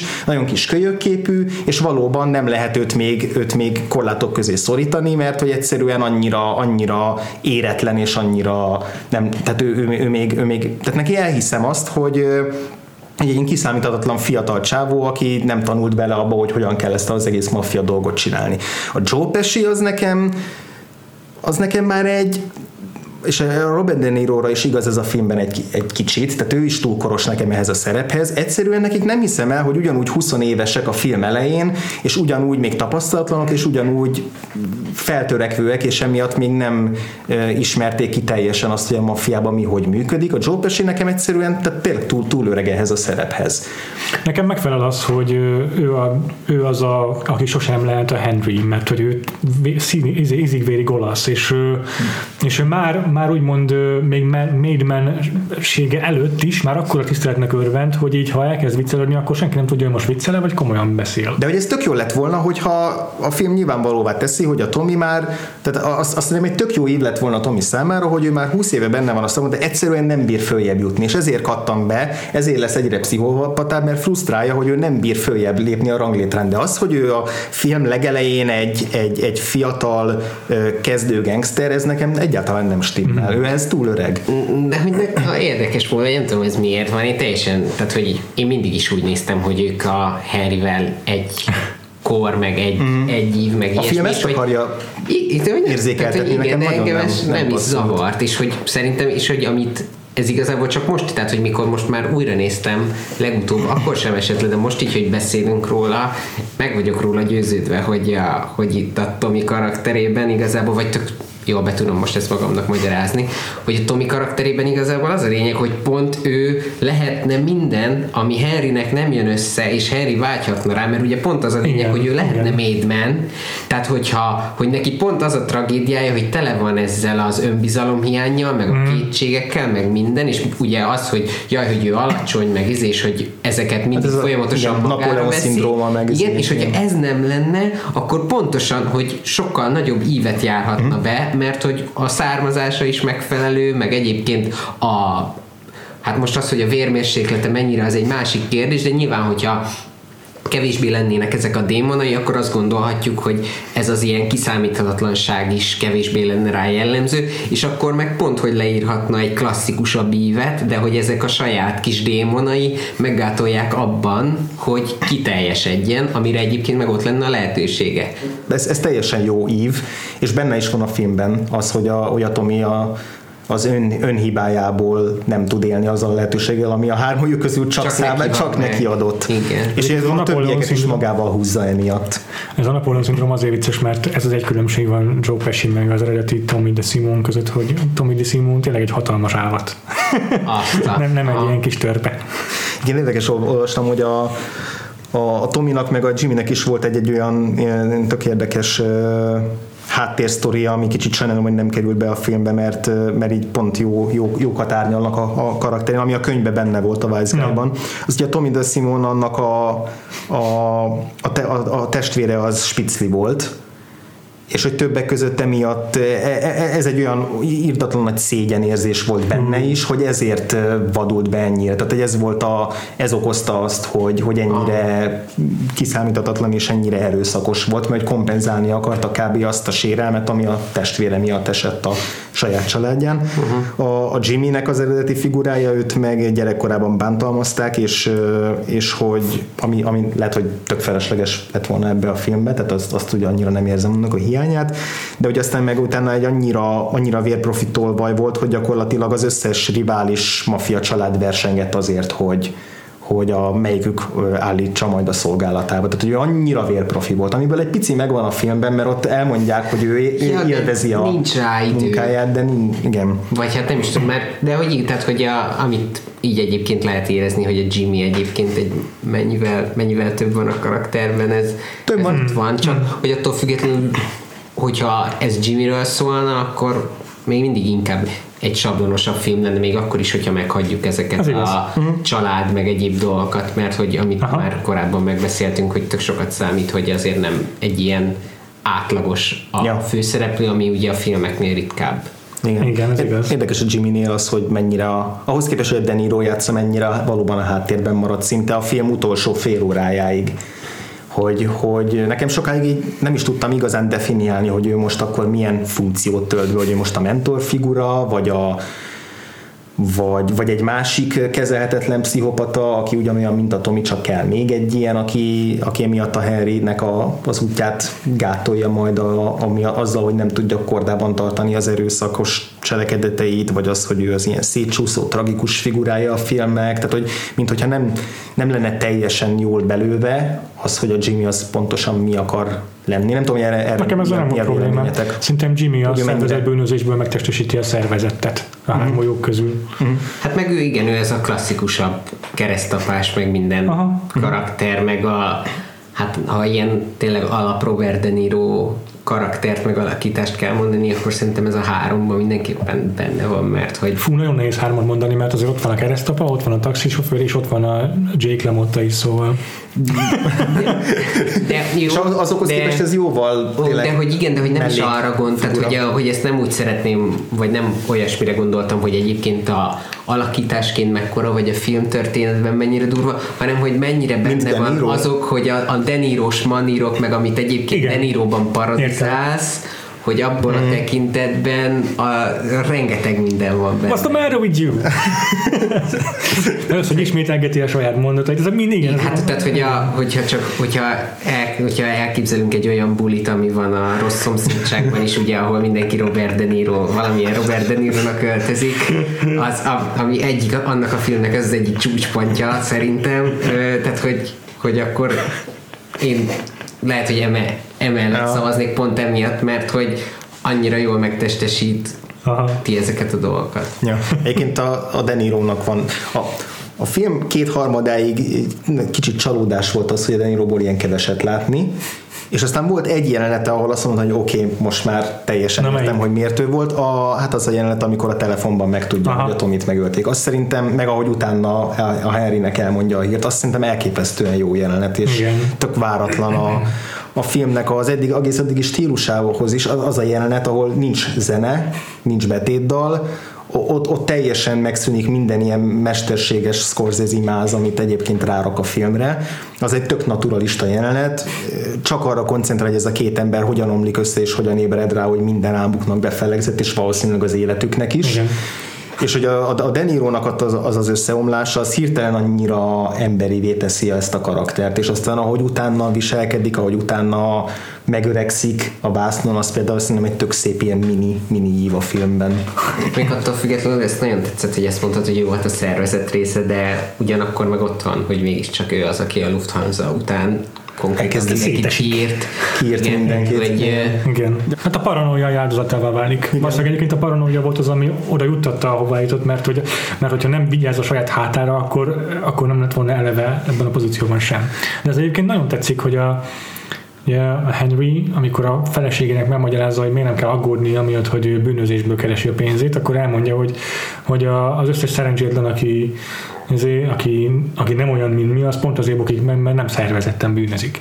Mi viszont mindig odafigyelünk a hátunkra, meg, mm. meg egymásra, a terveink. Meg, a rendőrök ez, ez egy nagyon-nagyon-nagyon fontos, meg az egy nagyon fontos mondat, hogy a, a szerv, ez is a film elején hangzik el a narráció, hogy a, a, a, a maffiának az a lényege, hogy az azoknak a a bűnözőknek a rendőri szervét képezi, akik nem fordulhatnának a rendőrökhöz. Tehát, hogy van, a, van egy, ilyen, egy ilyen nagyon idealizált kép Igen. a filmben, hogy a maffia az így megvédi a, a bűnözőket, meg ezeket a családokat, összetart, ezé, és aztán ez itt a, pont ennél a, a csinos bosszú hadjáratnál, amikor kiderül, hogy lófasz, tehát itt ez semmi izé, betyárbecsület nincsen. Itt, hogyha ja. valaki, izé, valaki elkezdi félteni a hátsóját, akkor ki fogja nyírni a teljes csapatát. De meg szerintem az is benne van ebben, hogy, hogy ilyen kis gömböc módjára az az egyik legnagyobb veszély, hogyha túlnövi magát. Tehát, hogy a, ott a Lufthansa akcióban is annyival több pénzt szereztek, annyival. Hát az Amerika történelme ténylegesen jobb ilyen rablása volt egész. Igen, és hogy ugye, mind, tehát ugye van egy jelenet, ami arról szól, hogy bemutassa, hogy hát mindenki megőrült ettől, hogy nem Igen, is tudják, hogy kezelni. Valakinek, valakinek az volt, ugye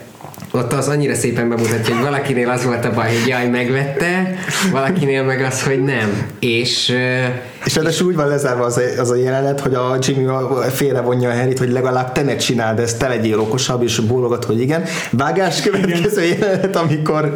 Kurva drága öltönyt vesz, ha jól emlékszem. Igen, igen. és, tehát, hogy, de hogy azt, azt a jelenetet tényleg tanít, vagy hát nagyon sok mindent lehetne ebből a filmből tanítani, de hát tényleg az a jelenet az egyik, hogy így uh-huh. uh, hogyan hogyan ezek, ezek vissza, most... hogyan épített Igen. tovább a, a már meglévő kis világodat, és mondom, tehát, hogy szerintem ez van, hogy, a, hogy nekem legalábbis így tűnik a, a filmből, hogy egyébként, hogyha ilyen bizonyos szinten megmaradna a maffia, és akkor tényleg csak ez lenne, mm-hmm. hogy akkor okay. most itt lenyúlunk egy kicsit, meg rendet tartunk, meg védelmi pénz, akkor nagyjából tudna is működni, de hogyha elkezd nagyra nőni, és még több pénz van benne, meg minden, akkor egyszer ak- akkor dől ez az egész dolog igen, igen. magával. Meg amikor az ember elkezdi a saját kis melléküzleteit, oldal És ugye ebből a szempontból érdekesebb, a, hogy mondjuk a Wall Street farkasában, meg ugye ott, ott nem is létezik ez a dolog, tehát hogy ott, ott, ott eleve csak az van, hogy, hogy így kinövi magát ez a dolog, tehát hogy ott, hogy mint hogyha ez egy ilyen, nem is tudom, Luffy. vírus lenne, vagy ne, a, tehát ez a, ez a greed, vagy a, tehát a, a, a kapzsiság, hogy a,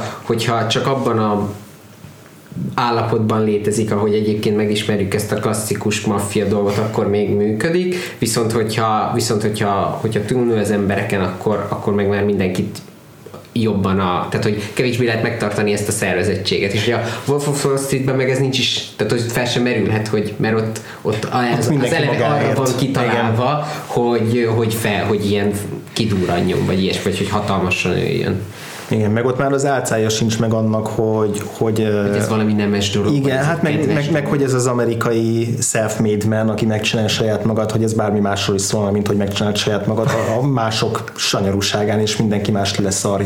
És csak annyiban vont be, amennyiben ez neked jó lesz. És ez, ez itt is meg van hazudtolva ez az álomkép, mert, mert itt is az derül ki a film végére, hogy mindenki csak, saját, csak a saját bőrét akarja menteni, uh-huh. és a, a, ez az ilyen nagy családi dolog, ez széthullik egy lövéssel. Uh-huh. De hogy itt még legalább az elején fel akarja tartani a látszatot, hogy ebből, ebből talán valami igaz. Na szerintem pont ez a lényeg ebben a, a, a, így is kettő részre bontható a film, és itt is bejön az egyébként, amit mondtál a, az alás elején, hogy egy csomó motivum, amit az elején a filmnek felhasznál, azokat a közepére leültet, és aztán megint elővesz, hogy így szépen ellenpontozza a történetét uh, Scorsese, ami nem csak ilyen jelenetről jelenetre történik meg, mint amikor így egy vágással itt az ellentétét látjuk, mint ami egész, uh-huh. amit megígért, mint amikor ugye mit tudom én beöltözik mafiózónak, aztán kiderül, hogy izé sokszor azzal jár azt, hogy összevérzed a ruhádat. Igen, vagy amikor azt mondja izé a Harry Hill a narrációban a Morira, hogy hát nem is sejtettem, milyen közel járt a halálhoz, és hogy ezt megúszta, és akkor közben a Robert De Niro arcát látjuk, miközben eldönti, hogy ki fogja nyírni Aha. a Morit. Na szóval tele van ilyen tök jó ellenpontokkal, és ez nem csak ilyen jelenetben belül értendő, hanem a teljes filmre is. Ahogy mondtam azzal is, hogy az elején arról beszél a Karennek, hogy szervezett a bűnözés, és aztán a végén az egész itt széthullik és káoszba fullad, de arra is gondolok, hogy hogy az első nagy durranás a filmnek, a, vagyis a Henrynek a első nagy ilyen ö, akciója az, amikor lebukik a cigarettakereskedelemben gyerekként, és akkor a Jimmy a tárgyalása végén így izé keblélőrelés belenyom az ink zsebébe egy 20 hogy jó fej voltál, látszik, hogy a, te nem árulod el az izért a társaidat, te megtapsolják, ez egy ilyen tök pozitív. Hát az, mintha leérettségizett volna. Igen, hát ott konkrétan hangsúlyozottan elmondja Jimmy azt, hogy a jó mafiózó nem árulja be a társait. És aztán ugye itt a filmben egy csomószor halljuk az ő narrációját, meg elmondja, hogy vágyik a mafia életre, és akkor a vége a filmnek meg az, hogy Henry, akiről tudjuk, hogy el fog járulni a társait, mert egy ő a könyvet, aki ugye akkor már az FBI izének a, mm. a programjában van a tanúvédelmi programjában. Szóval amikor elárulja a társait a bíróságon, akkor szépen a, kisétel a pupitus mögül, és így a kamerába elmondja a vallomását tehát az ellentéte annak, mint ami a film elején volt, ahol ugye a vágyakozását hallottuk a, a, mafia, a mafiáról. És, és nem csak ez, hanem az is, hogy beárulja a társait. Az az egyetlen dolog, ami miatt őt bevették az egész bandába, azt hazudtolja meg itt az utolsó momentumokban. Szóval tök jó ilyen ellenpontokat képez a Scorsese a történetében. Hát meg ezt így hogyha így egyébként megnézzük, hogy milyen témák vannak a filmben, hogy ezt hozzá lehet abba is hogy az is hozzá lehet éleszteni, hogy így a végére, hogy a, az elején felépíti ezt az ilyen mítoszt, hogy egyébként mennyire jó, mennyire pozitív, ő is oda akar tartozni, aztán a, szépen bemutatja, hogy ez menny, milyen valójában, és hogy a végére kiüresedik, és akkor ő is eldobja kvázi magától ezt a dolgot, és ugye azzal tudja eldobni ezt, hogy elárulja őket, és hogy, és hogy attól meg ott van, hogy ez tényleg egy egy, hát mondhatjuk azt, hogy undorító dolog, mert hogy egyébként külső szemlélőként is talán azt tudod mondani az ilyen emberekre, hogy az, hogy az egy elég visszataszító dolog, mikor valaki saját magát menti, és ráadásul így ússza meg a börtön, hogy feldobja a többieket. Aha. Tehát, hogy, hogy, hogy ez, ez tényleg olyan, hogy még külső, vagy én még külső mm. szemlélőként inkább azt mondom, hogy, hogy Mocskos ez, hogy, meg. Hogy, hogy, hogy, hogy, ugye, hogy ugye láttuk, hogy most itt egymás mellé lehet helyezni, hogy most melyik a rosszabb, hogy most tényleg szétvered valakinek a fejét, leszúrod indokolatlanul, vagy csak szimplán beárulod, hogy most a, az emberi gyarlóságnak ezek most milyen szintjei, de, de hogy, hogy szerintem pont attól lesz erős a film, hogy, hogy azt is megmutatja, hogy ez van olyan kontextus, amiben el tudod képzelni, hogy ez valójában rosszabb, mint amit egyébként a Tommy vagy a Jimmy csinál a filmben. És nem mondom, hogy így van, de hogy attól függetlenül szerintem ezt felkínálja a film. Hmm.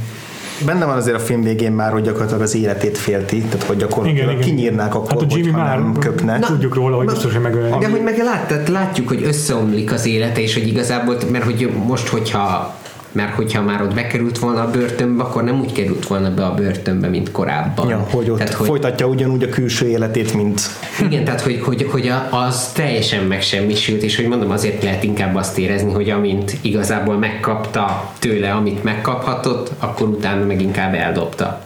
Igen, ez végül is egy döntés Henry részéről, hogy nem egyszerűen elvonul, elmenekül és inkognitóban leéli az életét, hanem az FBI-hoz fordul, de mondjuk... Nem, hát ott volt, tehát hogy nekem ott elég úgy tűnt, hogy nem volt neki menekvés, tehát hogy ott, hát az úgy lehetett választani, hogy akkor... Golyó a fejbe, vagy... Hát vagy... Nem, hát arra gondolsz szerintem fel, hogy lecsukták volna a rendőrök így is úgy is. Ne is, de hogy ott meg a börtönben meg megölték volna valószínűleg. Ja, aha, mert, aha, hogy... aha. Nem is, egyébként azt szerintem most itt vissza fogok térni a bűntudat motivumra, amiről akartam beszélni korábban, hogy itt megint tök jó párhuzamokat lehet volni a Wolf of Wall Street-tel. Itt már ugyan a film utóéletét fogom behozni, de azért az, hogy ez a könyv meg ez a film milyen óriási siker lett, az azt eredményezte, hogy Henry Hill kijött, úgymond coming out és felvállalta a személyazonosságát, és meg is szűnt a tanulmányi program, tehát az FBI egy kivont őt a tanulmányi programból, és meg így körbe turnézte az országot, és interjúkat adott a sztoriáról. Szóval hasznot hozott abból, hogy elárulta a társait, hasznot hozott a saját bokásából.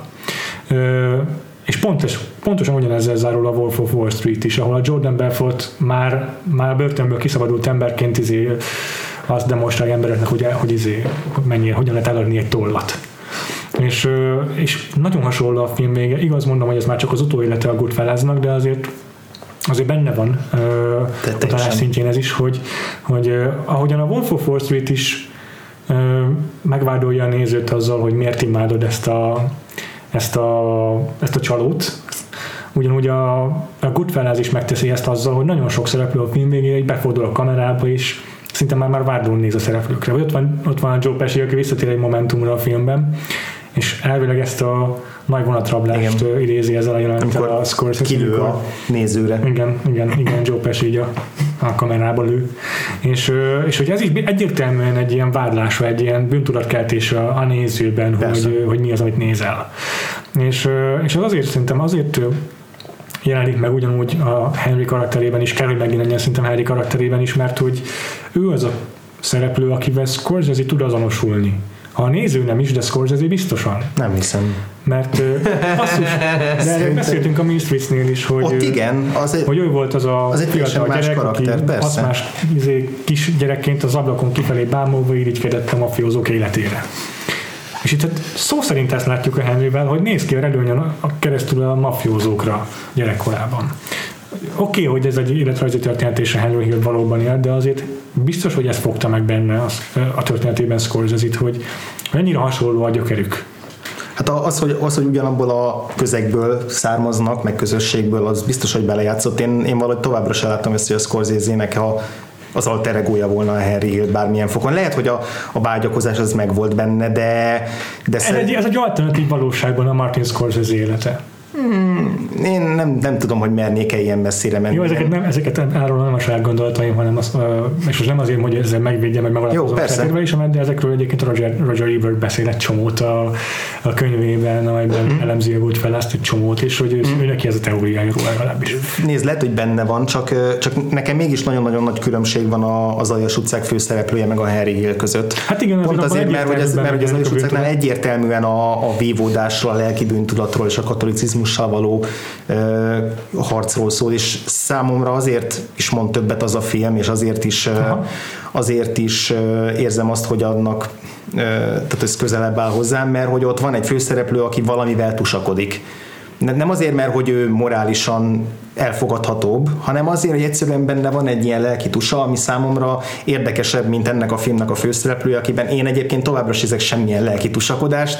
Szerintem egy, egy gerinctelen aljas fasz a film elején és a film végén is, és, és nincs, nincs jellemfejlődése, mert ez a film nem arról szól, hanem hogy van egy ilyen fickó, aki, aki még én teljes gerinctelenséggel is el tud jutni a, kvázi csúcsra, amennyire neki ez megadatik, és aztán, aztán tönkreteszi, és hogy gyakorlatilag ebben a filmben nincsenek bármilyen szinten is lelkiismeretes és morális figurák szerintem. Ez Igen, tökéletesen a, kiteregeti a szennyest ezzel a Scorsese. A Wolf of Wall Street meg a Mean Street között eltelt több mint 40 év, hm? és ott van középen időben a Goodfellas. És így a Wolf of Wall Streetben már abszolút semmi bűntudat nincsen, ott már Scorsese egyértelműen nem lát bűntudatot, bűntudatot a főszereplőjében, csak a nézőre próbálja, a nézőben próbálja mm. felkelteni a bűntudatot. A Mysteries-ben meg egyértelmű, hogy a főszereplőben dúl a bűntudat. És a kettő között van ebben is szerintem a Goodfellas, hogy a főszereplőben azért még ott felsejlik a bűntudat, meg ott van az, hogy így kínosan felrög, amikor elkezdik agyonverni a, a, az ártatlanokat körülötte, és és szerintem ez az, hogy így Scorsese a, a 40 éves pályafutás alatt így egyre jobban rázza a nézőt, hogy az meg vedd már észre, hogy itt erőszakot izé ünnepelsz, meg hogy, mm. meg hogy olyan figurákat imádsz, meg, meg irigyelsz, akiket, akiket el kéne ítélned. Ha így még mindig a Harry Hillnél maradunk, hogy, a, hogy ugye a külsőségek, meg hogy amit mondtál, hogy kívülről szemléli azt, hogy, hogy volt benne egy idea, arról az egészről, hogy, hogy ez az egész hogyan néz ki, uh-huh. és, és aztán meglátja a, a valódi arcát, ami valószínűleg nem fekszik neki, de hogy mivel egy egyébként nem egy gerinces, meg akármilyen alak, ezért Megy vele. nem, igen, tehát nem tud az ellen tenni, hogy tehát nem tud vagy igazából néha ugye előfordul, mikor látjuk, hogy segíteni próbál, mikor nem. Tehát, hogy van egy-két ilyen pillanata a filmben, mikor ez felsejlik, de hogy összességében nem tud a, a körülményekkel, vagy meg sem próbál a körülményekkel dacolni, no. hanem akkor már inkább egyébként úszik az ára uh-huh. is. És lehet, hogy egyébként ettől a film tudott volna érdekesebb lenni, hogyha, hogyha többet látunk abból, hogy akkor egyáltalán csak megpróbálja, vagy akkor azzal, hogy egyáltalán akár csak a feleségének elismeri azt, hogy hogy őt ez egyébként zavarja, vagy De ez hogy, valószínűleg már egy más, másik film lett volna. Tehát, hogy meg, meg, itt a Scorsese nem ezt akarta. meg egy más, meg, tehát, hogy, hogy szerintem attól azért mert megváltozott volna a karakter is, mert az van, hogy, Szerintem is. hogy, a, hogy valószínűleg, hogyha még így is van, nem vagyok benne teljesen biztos, hogy ő egyébként a saját érzéseivel mennyire van tisztában, vagy ilyenek. Persze. Annál ő egy ilyen idebb figura van, mint hogy így kevésbé Ezek el tudatos. vannak nyomva, igen, Aha. de hogy attól függetlenül lehet, hogy érdekes lenne egy-két jelenet benne, ahol nem tudom, a pszichológusával eh, megpróbálja kielemezni ezt az egész helyzetet, mert hogy Hát ugye ebből lett a mafiózó kvázi.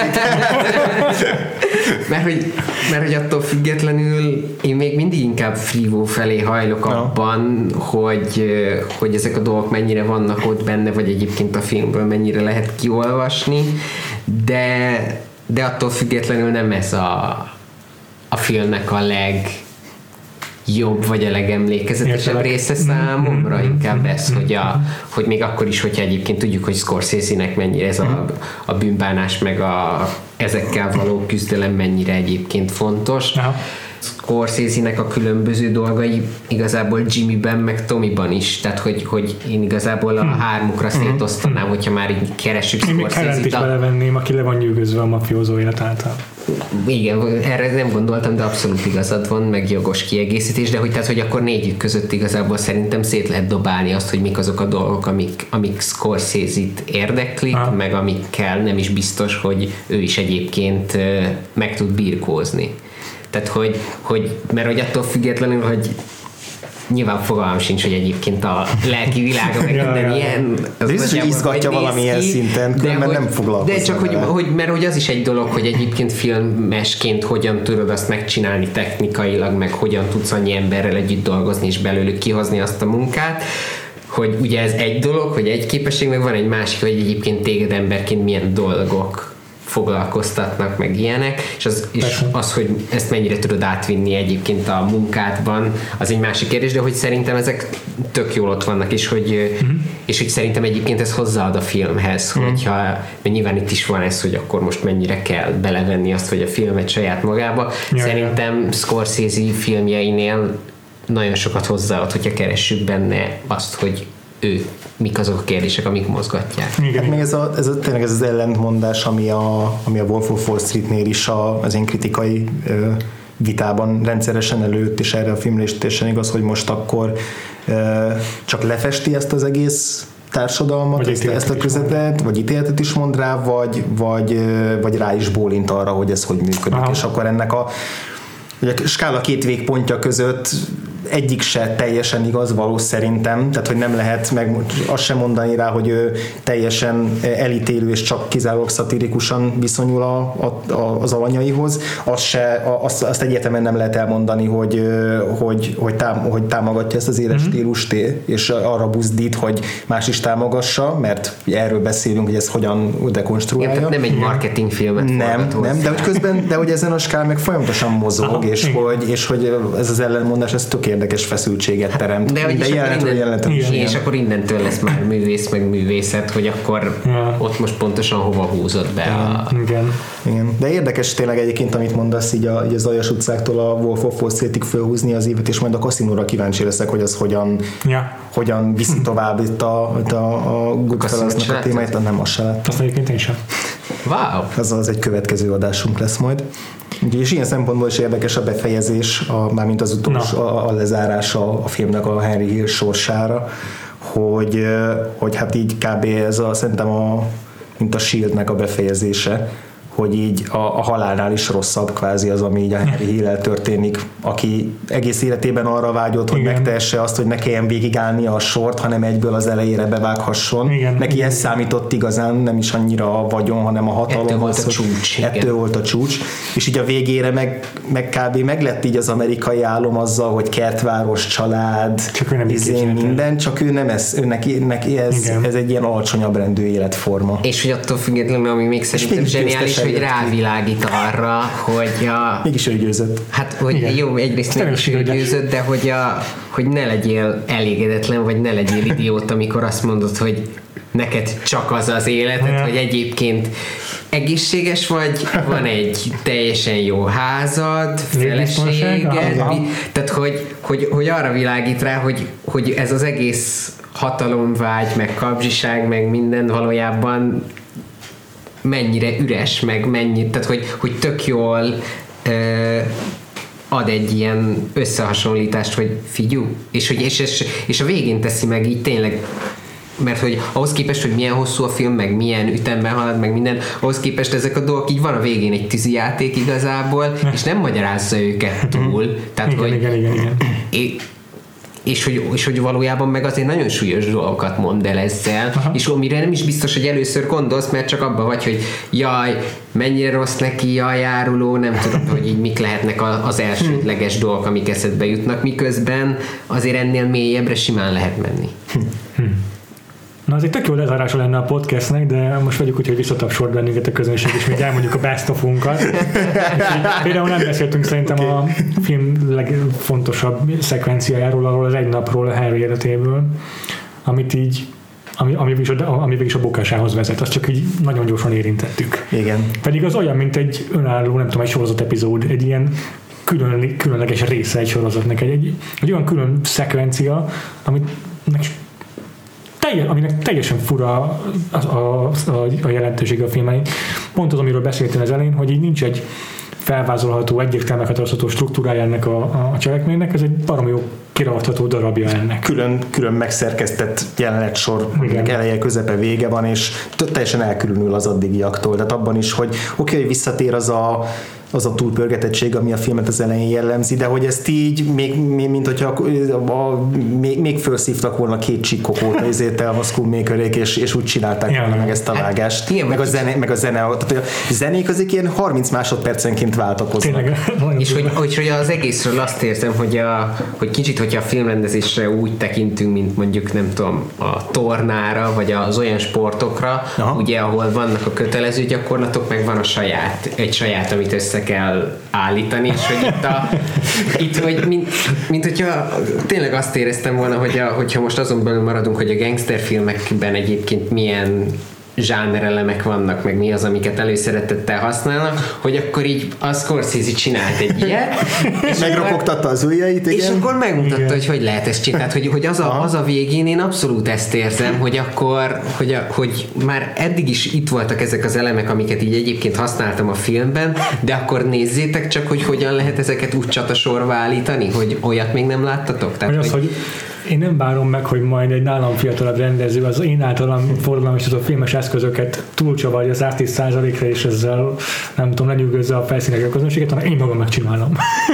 És hogy, és hogy ugye itt vannak ezek, a, ezek az elemek, amik így a, a, csak hogy végigvigyem akkor már ezt Ja. a metaforát, hogy akkor a, a kötelező, tehát hogy, a, hogy egyszerre vonta be, nem tudom mennyire van ennek értelme, de hogy egyszerre hozta bele azokat, amiket a kötelezőben is kellett, meg olyan dolgokat, amikre nem is, nem is gondoltak volna előtte, hogy Ja. egyébként meg lehet csinálni, hogy van értelme megcsinálni, és akkor ő meg majdnem hiba nélkül, vagy gyakorlatilag hiba nélkül lehozta ezt. Tehát, hogy, hogy, hogy, hogy, hogy tényleg két dolognak egy olyan találkozása, ami így amin, amin érzed, hogy akkor én most nagyon rendezek, ugye, amit egyébként Igen. zavaró is tud lenni, mondjuk az persze. Inaritunál, ja. hogy, hogy mikor tényleg elszáll a rendezői ego, és akkor túl, túl, túl használja az ilyen saját eszköztárát, meg minden, de itt viszont tényleg a, a maximumot hozza ki belőle, és hát ez ilyen filmtörténeti jelentőségű kb. Azért nagyon-nagyon fontos megjegyezni ezzel kapcsolatban, hogy Scorsese-nél a figyelemfelkeltő rendezés nem a rendezésre kelti fel a figyelmet, hanem a történetre. Szerintem ezzel lehet így elválasztani az Inaritutól, aki tényleg inkább a, a, a, a saját technikai skilljeire próbálja. Jó, most nyilván arra is igen. Meg azt hiszem, az, ez az, az, az Scorsese-ben is van egy nagy adag, megmutatom, hogy mire vagyok képes. Tehát azért... Más, hogy nem lehet szerintem hogy film, vagy tehát, hogy a, a filmrendezőknek Ja. egy jelentős része, tehát, hogy Értelek. megfelelő ego nélkül nem, nem is kerülsz eleve oda, meg minden. És az, hogy ez nézőként mennyire zavaró, ez egy másik kérdés. Én általában nagyon szoktam szeretni, hogyha, hogyha azt érzem egy rendezőn, hogy akkor ő most tényleg meg akarja mutatni, és igen, tehát hogy itt az, hogy most kinek a tolerancia szintje az nagyjából halálba, az egy másik kérdés, de ez viszont igen, tényleg arra igen. példa, meg egyébként amit mondtál az előbb, hogy ezt még a podcast elején is megjegyeztük, hogy a- az az egyik legjobb dolog a filmben, hogy ugye folyamatosan tudja hogy milyen eszközöket kell használnia annak érdekében, hogy a film történetét a, adja át még jobban, a hangulatot. És, hogy, és hogy ugye itt is ez van. Egyébként erről beszéltünk is már korábbi adásunkban, pont az évadban Danny Boyle-nál, hogy így mi is ellenezzük azt, hogy a rendező nagyon legyen ez figyelemfelkeltő, meg látványos, akkor is, hogyha az néha öncélú, mert, mert szeretjük a, a, látványos filmeket mm. ebben az értelemben legalábbis, hogy egy technikai bravúrt be tud mutatni. A, Igen, csak ugye az a lényeg, hogy ne felejts el közben, hogy egy történetet Igen, mesél, igen. és ugye Nálam itt azért egy picit- ezt könnyebben Igen, és ná- nálam itt azért a, a, a Goodfellasnál egy picit nem annyira, nincs annyira jó egyensúlyban a, a rendezési ilyen ö, ö, ma, Szemfényvesztés? Köszönöm, igen, valami hasonló szót kerestem, meg a, meg a történetnek a vezetése, mert hogy azért nekem na- nagyon sok erős lyuk van, főleg a, a karakterívekben, amikről beszéltünk a, a, az adás során, és, és bármennyire is tetszik a, ez az epizodikus mozaikos szerkesztés, ez olyan ugrásokkal jár, ami miatt nem tud igazán szépen összeállni nekem ez a, a, a történet, és ezért érzem azt egy picit benne azért, hogy a, a Scorsese erre, erre, erre, ezeket, ezeket nagyon jó, jól ke- keni el a rendezői trükkjeivel, és hát ugye, mint amit az el film elején is mondtam, hogy mivel nem tudott annyira berántani azzal, hogy én élvezzem ezt a filmet úgy, ahogy, ahogy ti rettenetesen élvezitek a, a filmnek ezt a hihetetlen stílusosságát és, és húzóságát, e- ezért valószínűleg nekem ezért nyomnak nagyobb súlyjal De akkor még csak egyszer láttad, ugye? egyszer, igen. De hogy Ja, én valószínűleg egy-két újra nézés, még ha nem is azt mondom, hogy akkor meg fog változni róla a véleményed, vagy ilyesmi, Ja, de ez- szerintem ez az a fajta film, tehát hogyha egy-két év múlva újra előveszed, nem pont ugyan, ugyanúgy fog lecsapni. Igen, tehát a, a filmnek a, a befogadás történetéhez- is hozzátartozik az, hogy amikor bemutatták, akkor nem nem lett egyből, nem kiáltották ki egyből mesterműnek, hanem kellett az hozzá, hogy éjjel-nappal adják a tévében, és az emberek mindig leüljenek elé, és mindig végignézik, és rájöjjenek, hogy ezt akárhányszor újra tudják nézni, és mindig egyre többet. Tehát, hogy igazából ezért alakult ki az, hogy a, az ilyen a, a 90-es évek legjobb filmei listákon általában ezt hozzák ki első helyre, Igen, hogy hát nagyon igen, ritka az, hogy ne igen. legyen benne a, a top 3-ban. Fura, hogy egyelőre egyáltalán nem érzek késztetést arra, hogy újra nézzem, bár De ez nem is biztos, hogy most kellene szerintem. Tehát, hogy igen, de egyetértek azért például szerintem a Jimmy figurája lehet, hogy jobban össze fog állni egy második nézésnél majd, lehet, hogy sok minden a helyére kerül, de, de mivel, hogy nekem már az első nézés is okozott sok unalmas pillanatot, ezért egyelőre nem érzem Aha. azt, hogy, hogy tehát nem vonz ez a, a Igen, egyébként egy, egyetértek azzal kicsit, vagy nem tudom, nem ezt mondtad, de, de az egyetértek, hogy ö, nekem sem áll össze annyira egy egészének ilyen kon, ko, ö, kerek karakterével ki a történet, viszont az egyes jeleneteknek a zsenialitása miatt szeretem ezt a filmet. Ja, hogy igen, azért nem teljesen összefüggéstelen a cselekmény, de tehát nem azt mondom, hogy csak a jelenetek egy, magukban értelmezhetőek, de, de az egyes jelenetek azok tényleg maximálisan ö, a, a nézői befogadhatóságra tökéletesen élesen csiszolva vannak tálalva. Ö, Ha már én kedvencedek, akkor gyorsan kettőt említek, ami, ami nekem nagyon nagy kedvencem volt. Ö, Az egyik, ami nekem- számomra a film egyértelmű csúcspontja az, amikor meglátogatják a, a Tomi anyu- anyukáját. azt én is akartam. Rögtön azután, miután Azt félig kinyírták a, a Morit, de még nem, nem, nem, nem, temették nem a el. Morit, hanem a Billit, bocsánat. Billy Betszet. Billy Betszet, igen, igen, ezt összekevertem, de a, a Maidment, akinek a temetésével kezdődik a uh-huh. film, vagy a, a csomagtartóban való Én megölésével. is azt hiszem, azt hiszem, ott is van egy ilyen hosszabb snitt, amikor így végig megyünk, és akkor ami ott áll meg, hogy a, hogy a csomagtartón azt hiszem Igen, ilyen. igen, igen. Az is egy ilyen És akkor nagy- magára felhívja a figyelmet, meg egyébként is tisztában vagyunk vele, de a stílus akkor is. Meg ez így igazából pont ennél a, ennél a kis családi jelenetnél nagyon jól veszi ki magát, hogy a film elején már láttuk, hogy ennek mi lesz a folytatása, Igen, igen. és tudjuk, hogy a csomagtartóban még, ott, ott még él a fickó, Igen. és ez ad egy plusz feszültséget, de az egész jelenet az nem kurva vicces, tehát nagyon, nagyon jó, komikusan ki van találva. Most nekem so, Az, az sokat, lényeg, sokat hogy olyan...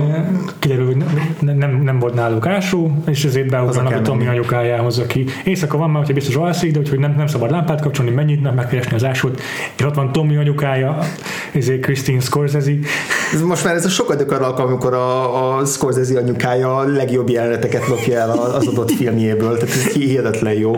Itt is, tehát az, az a vacsora, az, az tökéletes. Ja, igen, ez, ez amit akartam mondani még a Karen kapcsán, hogy nem csak a maffia feleséget mutatja be, mint olyat ez a film, hanem az anyukát is, aki így megérkezik három gyerek, akikről tudja, hogy mafiózók, csuron véresek, és az, és amikor azt mondja neki, hogy előtöttök egy, egy szarvast, akkor legyint rájuk, hogy biztos így van. És gyertek, gyertek, egyetek valamit, mert olyan soványak vagytok, és izé, és, és vendég is látják. És csodálatos, azt hiszem annak a jelenetnek a nagy része az improvizált volt, vagy legalábbis a párbeszédeknek egy nagy része, ami így hozzátesz ahhoz, hogy így tényleg annyira abszurd látni ezt a három fickot, aki épp most nyírt ki valakit teljesen szét, szétrobbant, szétgőzült aggyal. Csak próbált meg. Jó, most persze, oké, okay, igazad van, akkor legyünk pontosak, de most rúgta szét valakinek a fejét, rúgták szét, és akkor utána így beülnek ilyen, ilyen klasszik izé, anyukás vacsorára, és akkor behozza izé, az, azt a kurva jó festményt a két kutyával, meg a, az emlősött a Joe Pesci le, le, letol egy ilyen kis műelemzést azzal a festményről, ez szerintem egy hihetetlenül vicces jelenet.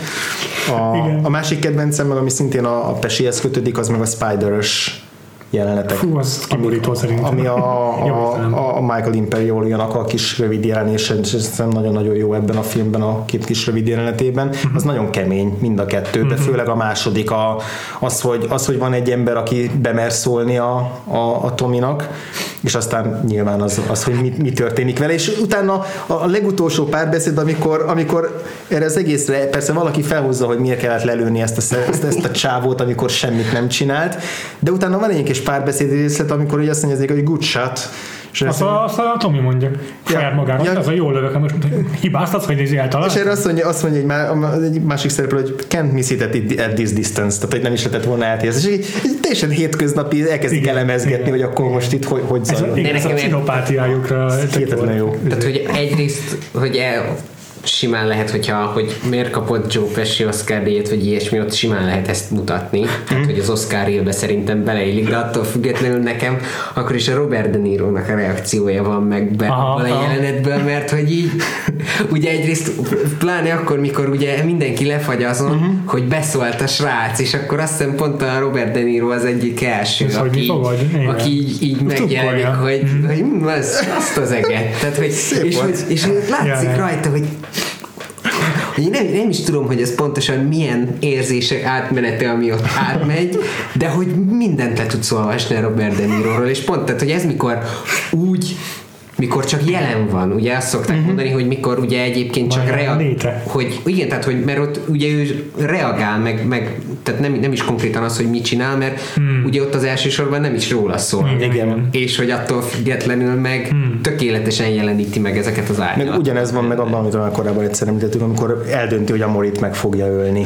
És, és akkor is a kamera csak ráközelít, és meg se szól, és látod, és olvas, hogy igen. le tudod olvasni benne, hogy most, most találta ki, hogy annyi lesz neki. Meg ez nagyon fontos, hogy itt, itt jelenik meg, amit a, a, az András mondott Tomival kapcsolatban, hogy hogy egy kiszippantja az energiát a, a jelenteiből, hogy Scorsese ilyenkor nem, nem engedi meg azt, hogy ráközelít mondjuk Jimmy arcára, hogy rásuk a reakcióját, hanem mindig csak a csoportot mutatja, hogy együtt hogyan reagálnak Tomira. Tomira mindig reagál mindenki. Igen. És a Funny Guy jelenetben is így nem nagyon kapunk close egy csomó ideig, hanem csak azt a 8-10 mafiózót látjuk, hogy mindenkit hogyan, meg, hogyan, hogyan rökönyödnek meg a Tominak a szavaitól. Hát meg ez, tehát hogy eleve szerintem egészen kevés close van úgy, a, mármint úgy, tehát hogy egyébként mikor megy a történet, meg mhm. minden, hanem tényleg, hogyha több ember van, és általában több ember van, akkor a, a csoport dinamikát sokkal jobban használják, és tényleg nem megy rá arra, hogy akkor fú, mindenkinek pontosan látjuk a reakcióját egy-egy vágásban, és hogy Aha. ez is nagyon fontos, és tényleg halálidegesítő tud lenni. Tényleg a, yeah. a Suicide Squad volt erre talán a legjobb példa, ahol pontosan nem értették azt, hogyha egy csoportról csinálsz filmet, akkor kinyírod a filmet azzal, ha mindig e, hogyha egy a film nagy részében mindig csak igen. egy embert látszik, hogy ő épp mit Igen, mert az olyan, hogy megtorpanna egy pillanatra a cselekmény, hogy most ő reagálhasson valamit, és az rettenetesen megborítja a ritmus. Igen, és tehát, hogy a Suicide Squad ez, ez több dolog mellett, ah, ez volt az egyik, ami ah, teljesen kicsinálta. Nem tudom nektek még mi a véleményetek a narrációról, úgy egyébként, mert ugyanaz mindig egy... Szerintem fura volt a, a Liotta karakternek a delivery ahogyan a sorokat mondta, de elhiszem, hogy pont így beszél a Henry Hill, mert elvileg ő csomót hallgatta a, a fbi vallomásokat, szóval biztos, hogy hiteles volt. Mm. Hogy így túl sok, elég, kellett ennyi? Én, én pont azt sajnálom, hogy nincs végigvéve ez is a filmen, tehát hogy felőlem végig lehetett volna narrálni a Szerintem filmet simán, még keren narrációból is elfért volna több nálam, szóval, aha, hogy, aha. hogy aztán mondom, lehet, hogy egy idő után kiborulna ettől a film, de hogy, hogy én azt éreztem rajta, hogy ezek a dolgok, amik benne vannak, még lehetett volna belőle több, és a narráció nekem az egyik ilyen volt. Pedig ezt egyébként divat nem szeretni a filmekben a narráció. Igen, és itt, itt, itt, az, itt, itt, itt, itt is furcsa a létjogosultsága, mert csomószor azt mondja el, amit amúgy is látunk. Pontosan, igen. Nekem emiatt sokszor szükségtelen volt voltak olyan pillanatok, amikor... Dolog, igen, szerintem is. Igen, meg voltak olyan pillanatok, amikor, amikor rájátszott arra, hogy más hangzik el a narrációban, és más látunk a képernyőn, vagy hogy mit hallgat el, vagy hogy mennyire fényezi saját magát a narrációban a, a karakter, csak amikor így belegondoltam, hogy végül is úgy igazából mit veszítenénk azzal, hogyha kivenném a, a narrációs sávot, akkor mondjuk egy nem tudom 15 ot körülbelül, de hogy, de hogy ja. Jó, hogy megmérted. Igen, ezt nagyon-nagyon otthon tudom tudományos eszközökkel, volt egy kis logarléc, és akkor ez... Nem, hát nekem se hiányozna, hogyha nem, nem venném észre, hogyha nincs, vagy nem lenne hiányérzetem, de, de számomra is egy tök fontos stilisztikai jelen. Mm-hmm.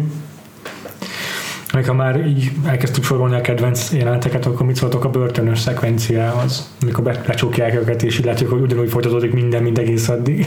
Na, nekem még az egy olyan dolog, hogy beszéltünk az erőszaknál, hogy nem látod jönni, hogy, hogy ott azt nem látod jönni, hogy így eleve akkor lecsukják őket, és hogy nem Aha. is úgy állnak hozzá, mint hogy ja, ez egy hát nagy dolog. Henry beül a taxiba, és azt mondja, take me to jail.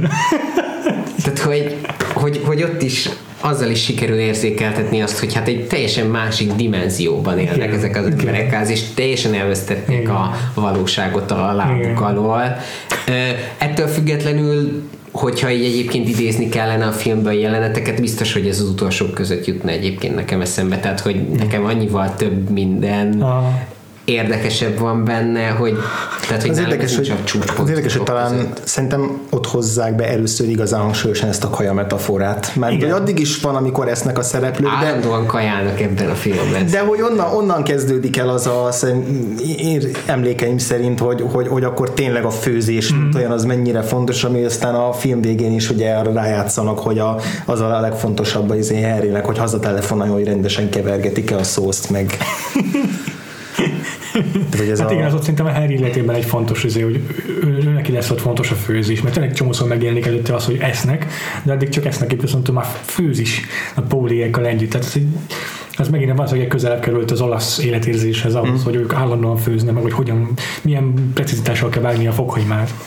Meg ez biztos, tehát ez, talán lehet ilyen párhuzamokat vonni, hogy ez ugye a kaja, mint a fogyasztás, meg ugye degeszre magunkat, ebben is ez a mértéktelenség, meg ez is a az ilyen élvezetek hajszolása, vagy ez is egy, egy aspektus annak, amit egyébként csinálnak az aha, erőszakkal, aha. tehát hogy így valahogy így De egyébként csak közben jutott eszembe, hogy a, hogy a fokhagymának a pengével való szeretelése, az viszont az így tényleg beégett. Tehát, hogy az, de hogy ezt így nem is, ezt így nem társítottam a börtönhöz, de abszolút igazad. Az nekem hogy az, beégett és hogy, és hogy azt is szerintem viszonylag sokáig kitart, vagy indokolatlanul mm. sokáig mutatja. Igen. Meg hát, meg hát az ilyen kedvenc jelent, amit itt az előbb is még, még korábban, hogy csak eszembe jutott és felröhögtem, az a ugyanebben az utolsó szegmensben, mikor a nem tudom, hogy hívják a lányt, aki segít neki csempészni, mm. és uh, ugye ez a My Lucky Hat, azt hiszem azt mondja, Amikor hogy a, kalapjára szüksége Igen, van. hogy a kalapomért, tehát hogy, hogy az csak egy teljesen valószínűtlen az egész, és, és ahhoz képest meg tök sok humor van benne, hogy egyébként meg tényleg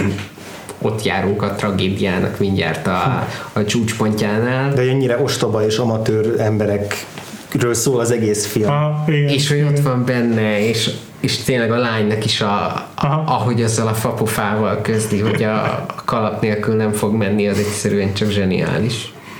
Aztán nem tudom, el akarunk menni ebben a filmben amellett, hogy szerepel bennem Samuel, Samuel Jackson. Jackson is. hát... Elmehetünk, csak szokatlan.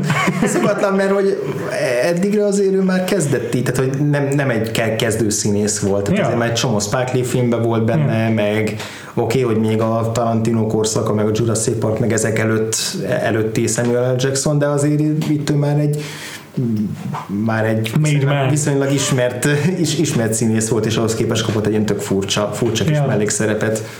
Teljesen váratlan volt egyébként a... Igen, meg úgy, hogy egyébként sincsenek színesbőrű karakterek a filmben, és akkor hirtelen feltűnik egy, hogy aztán 5 perc múlva meghallja. Igen, igen, körülbelül, igen. és di- dialógia sincsen sok. Meg ráadásul furcsa sztereotípiát is erősít ez a szerep amit nem tudtam hova tenni annyira, mert a, egyedül egyszer kerülnek szóba előtte feketék a filmben, mikor a Handy magyarázza a Karennek, hogy miért jobbak ők, mi bármelyik másik bűnöző. És ott mondja azt, hogy a, hát a niggerek azok elalszanak a volánnal, amikor el kéne menekülni. És ez történik a filmben a Samuel L. Jackson karakterével, hogy elfelejti el, elvinni a kocsit, amivel lebuknak. szóval, szóval rasszis, fura, rasszista a film. Nem, hát ez biztos szándékos, mert tele van ilyen ellenpontolásokkal a történet, csak hogy egyetlen egy szereplő van a filmben, aki rélik a személyleírás, és, és évben megtörténik. Igen, igen. Tehát, hogy ez... Igen. Samuel L. Jacksonhoz én csak, nekem csak annyi hozzáfűzni való van, hogy most amikor így, a, így olvasgattam mm, dolg, ilyen triviákat, meg dolgokat a filmhez, akkor ott a Samuel L. Jacksonról csak egy ilyet írtak, semmi köze a, a, a Goodfellashoz, hogy ő az egyetlen színész, aki az általa játszott szerepeiben egy cápa és egy dinoszaurusz is felfalta. Ennyivel tudtam hozzájárulni. Cápa. Samuel Jackson karakteréhez. Még egy dolgot akartam kiemelni, de ez már csak egy apróság. A Billy Battsnek a teme- újra temetésénél egész pontosan. Feltűnt neked is, hogy, hogy ilyen totál vörös a bevilágítása a jelenetnek, ahogy a három fickó izé kiásra a holttestet és aztán újra eltemetik. Ja, igen. Tehát ez is egy tök vicces ilyen apróság jelenetben, hogy Tommy így cukkolja a Henryt azzal, hogy ezért nem bírja a látványt, és így elkezd ökrendezni, a Tommy meg közben röhög a végtagokon, meg. Szóval Danny Boy kicsit tettem van ott érve. Ott nagyon, egy, ez egy, ez egy mesekés sírhan, tehát ez, az tök, tök evidens, hogy onnan lop, izé, lopta el, vagy kölcsönözte Igen. a jelenetet. Tehát a, a vörös szín amúgy is, hát már nyitó jelenet is ilyen pokol vörösben játszik, és aztán ja. később is ez itt tök visszatérő. Egyébként ez egy kedvenc ja. ilyen ilyen színváltásom az pont a, a Copacabana jelenet mm, az is után van, vörös. ami csupa vörös, meg ilyen aranyszín, meg ilyen, ilyen meleg telt színek, hogy ugye, gyönyörű az egész hely, és utána a vágás az rögtön egy ilyen hideg kék repülőteres mm. egyik akció, vagy ilyen párbeszéd, ja. ahol a, az egyik tervüket, tervüket szövik. Tehát hogy ott is, ott is nagyon jó, jó kis kontrasztot alkot. Meg a vörös szín az egy ilyen visszatérő dolog, ez, beszéltünk róla a Twistnél is, de akkor nem említettem, de a Scorsese-nek egy ilyen szakma szakmai barátja az a Michael Powell, az a brit rendező, aki megnéztük már a, a diadalmas szerelmet is, ki egyébként a Thelma Schoolmaker férje volt haláláig, és ő óvaintette a Scorsese egyszer egy ilyen talán, mikor, mikor a, a Raging Bull forgatták, és akkor így bevonta ő tanácsadóként a forgatásba, akkor mondta Powell neki, hogy túl sokat használod a vörös színt, de úgy hogy nem tud belefogtatni róla. with a stash. Treat all my bras like trash. You'll catch a blast if you move too fast. I talk with class, you don't have to ask. Getting everything by flashing cash. Fighting and stealing, don't kill without feeling. So I went in casinos before they start dealing. All about respect and intellect. Only mess with the women that pick up the check. Two Supermodels, one on each arm. One chick's brunette, the other was blonde. I heard their fathers had stocks and bonds, so I whacked them both and left them floating in a pond. Custom made clothes from head to toe. Catch Joe at the fight sitting in the first row. Everybody follows when I'm ready to go. No need to show off, they already know I'm a wise guy. I'm a wise guy.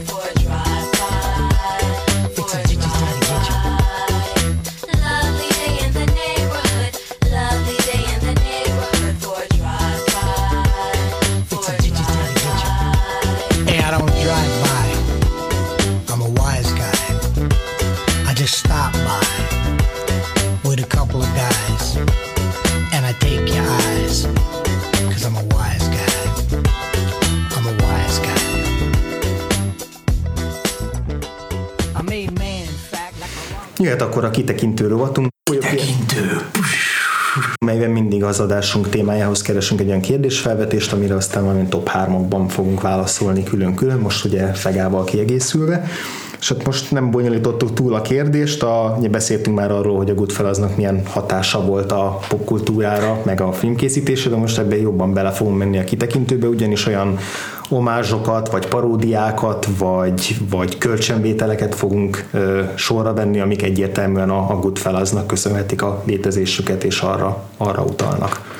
Úgyhogy nem tudom, Fega, van-e kedved elkezdeni hát, a harmadik helyzettel?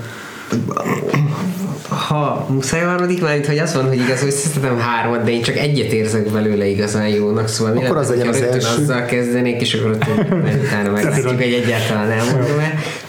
Szóval nem is tudom mennyire számít omásnak, vagy ilyesmi, de hogy ugye én a GTA Vice City-vel úgy játszottam, hogy hát igazából semmilyen Scorsese alatt, tehát hogy akkor még nem láttam se a sebb helyes arcú, tehát hogy nem Aha. láttam azokat a filmeket, amik ből rengeteget merít az, a, az a játék, és ugye ott a főszereplőnek a Ray Liotta. A, Tommy Versace-nek a Ray Liotta. Igen, igen. A, a hangja, és hát Szép. és ugye ez az egész nem történhette meg anélkül, ha nem Ray Liotta a főszereplő, meg aztán Ray Liottának nem alakul úgy a karrierje, hogy egyébként mm. elvállaljon egy ilyet. Igen.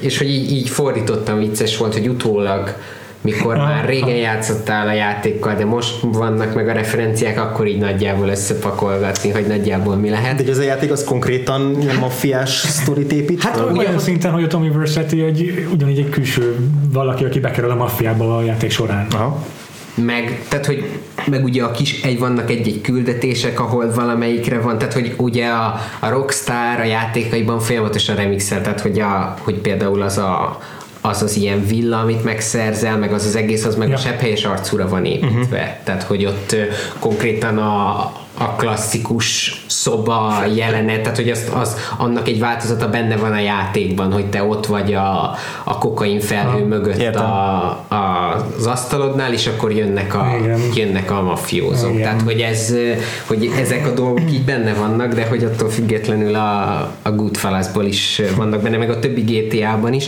csak ugye nyilván a Vice City a, a régiót miatt a legegyértelműbb, úgyhogy én igazából e- ezzel akartam így Indítani. hozzátenni, vagy Aha. ilyesmi, mert hogy szerintem ez egy ilyen tök érdekes dolog, meg az, hogy hogyan veszik át, hogyan dolgozzák fel egy videójátékban ezeket a klasszikus Igen. gangsteres dolgokat, ahol ugye eleve máshogy állsz hozzá azokhoz mm. a dolgokhoz, amiket itt egy ilyen, tehát hogy a GTA kontextusában tök más, hogy jön le, mikor itt tudom, valakit ö, egy láncfűrésszel kihoznak, yeah. vagy ilyenek, mint egy filmben.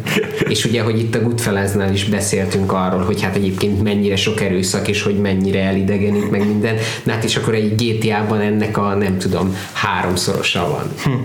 És Igen. hogy attól függetlenül meg máshogy állsz hozzá. Az első helyezettem egyébként nekem is a Vice City. Na, hát akkor meg... Igen. Jó van. Akkor folytassuk az én harmadik helyezettem? Folytassuk. Most teljesen időrendben össze-vissza. Akkor. Ahogy Scorsese is rá. a harmadik helyezettemnek majdnem a Wolf of Wall Street-et tettem, mert hogy az annyira egyértelműen mm. feldolgozza a Goodfellasnak a struktúráját, meg meg a cselekmény, vagy tehát a főszereplőjének az ábrázolását is, de azért nem teszem ezt, mert azt kibeszéltük már a podcastban. Ehelyett egyszerűen egy sorozat epizódot fogok kiemelni, talán ti is gondoltatok rá, de a community az úgy a, az összes minden popkulturális dolog között, amit valaha feldolgozott, azok között ott van a Goodfellas is. Az egyik epizódban a menzát veszik át a főszereplők, és az Abed narrája végig a jelentet, ahol ugye elmondja, kinek mi volt a szerepe a csirkehúsnak a megfűtésében, amit aztán nem tudom, még az igazgató is izé velük együtt evett, meg mindenkinek meg volt a szerepe, hogy mekkora főnök az a folyamatban. És így ugyanaz a stílus, meg ugyanazok a vágások, meg a kamerakezelés is, mint a Goodfellasban. Igen, igen. Neked mi a harmadik helyezetted? Ö, nekem a harmadik helyezettem az ö, azt most találom ki, hogy mi legyen. de, de szerintem a, a Daily Show-nak a sorozat záróját választom. Arról hallottam, de emlékszem. E, ah, igen. Neked, neked is ott lesz. igen.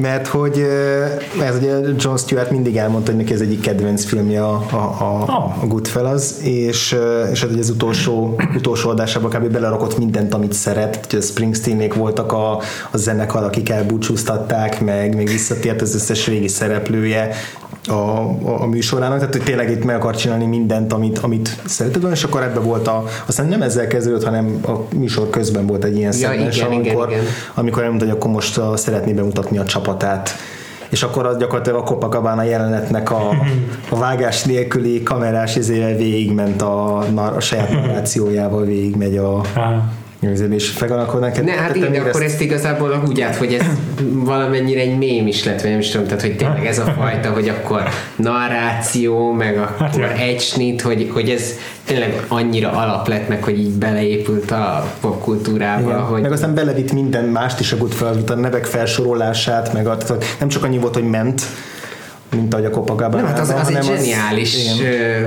reprodukciója, vagy nem is tudom, a, a, ennek a jelen. És, és egyébként meg ott kutyákkal, meg tehát hogy, hogy tényleg az van, hogy így ahogy el lehet szállni, hogy el is szállnak. és, és ja, hogy egyébként meg ez a, ugye ott is az volt, hogy ilyen búcsúzó, meg minden, és akkor azt gondolnád, hogy akkor így összevágnak dolgokat, vagy hogy valami ilyen, mm. ilyen behind the scenes dolgok jönnek, és akkor helyette meg egy ilyen leforgatott teljesen ah. elszáll. Tehát, hogy ez már mint, hogy csak abban a kontextusban nézve, hogy akkor fú, most nézzük a Daily Show-nak az utolsó részét mm. John stewart ami önmagában mekkora dolog. Úgyhogy hát akkor így, így akkor mondhatom, hogy akkor nem ez a harmadik. Igen, a, igen, a, igen, igen. Na jó, hát akkor az én második helyezettem. Én beszéltünk már korábban arról, hogy Joe Pesci vendég szerepelt a, a Szezám utcában. Ehhez nagyon hasonlót választottam, viszont semmi köze, Joe, semmi köze a, a Szezám utcához. Egy másik tévéműsor, a Saturday Night Live, amit választottam. Uh-huh. Ebben parodizálták Joe Pesit, nem emlékszem, hogy kicsoda, most nem úgy be sajnos a neve, nem írtam fel, de volt egy kurva jó kaszmember az akkori uh, SNL-nek, azt hiszem ez a 2000-es évek közepe, vagy 2010-es évek elején, nem emlékszem pontosan, de Joe Pesci Show címmel egy visszatérő szegmense volt a műsornak, talán 5 adást is forgattak, vagy talán többet is.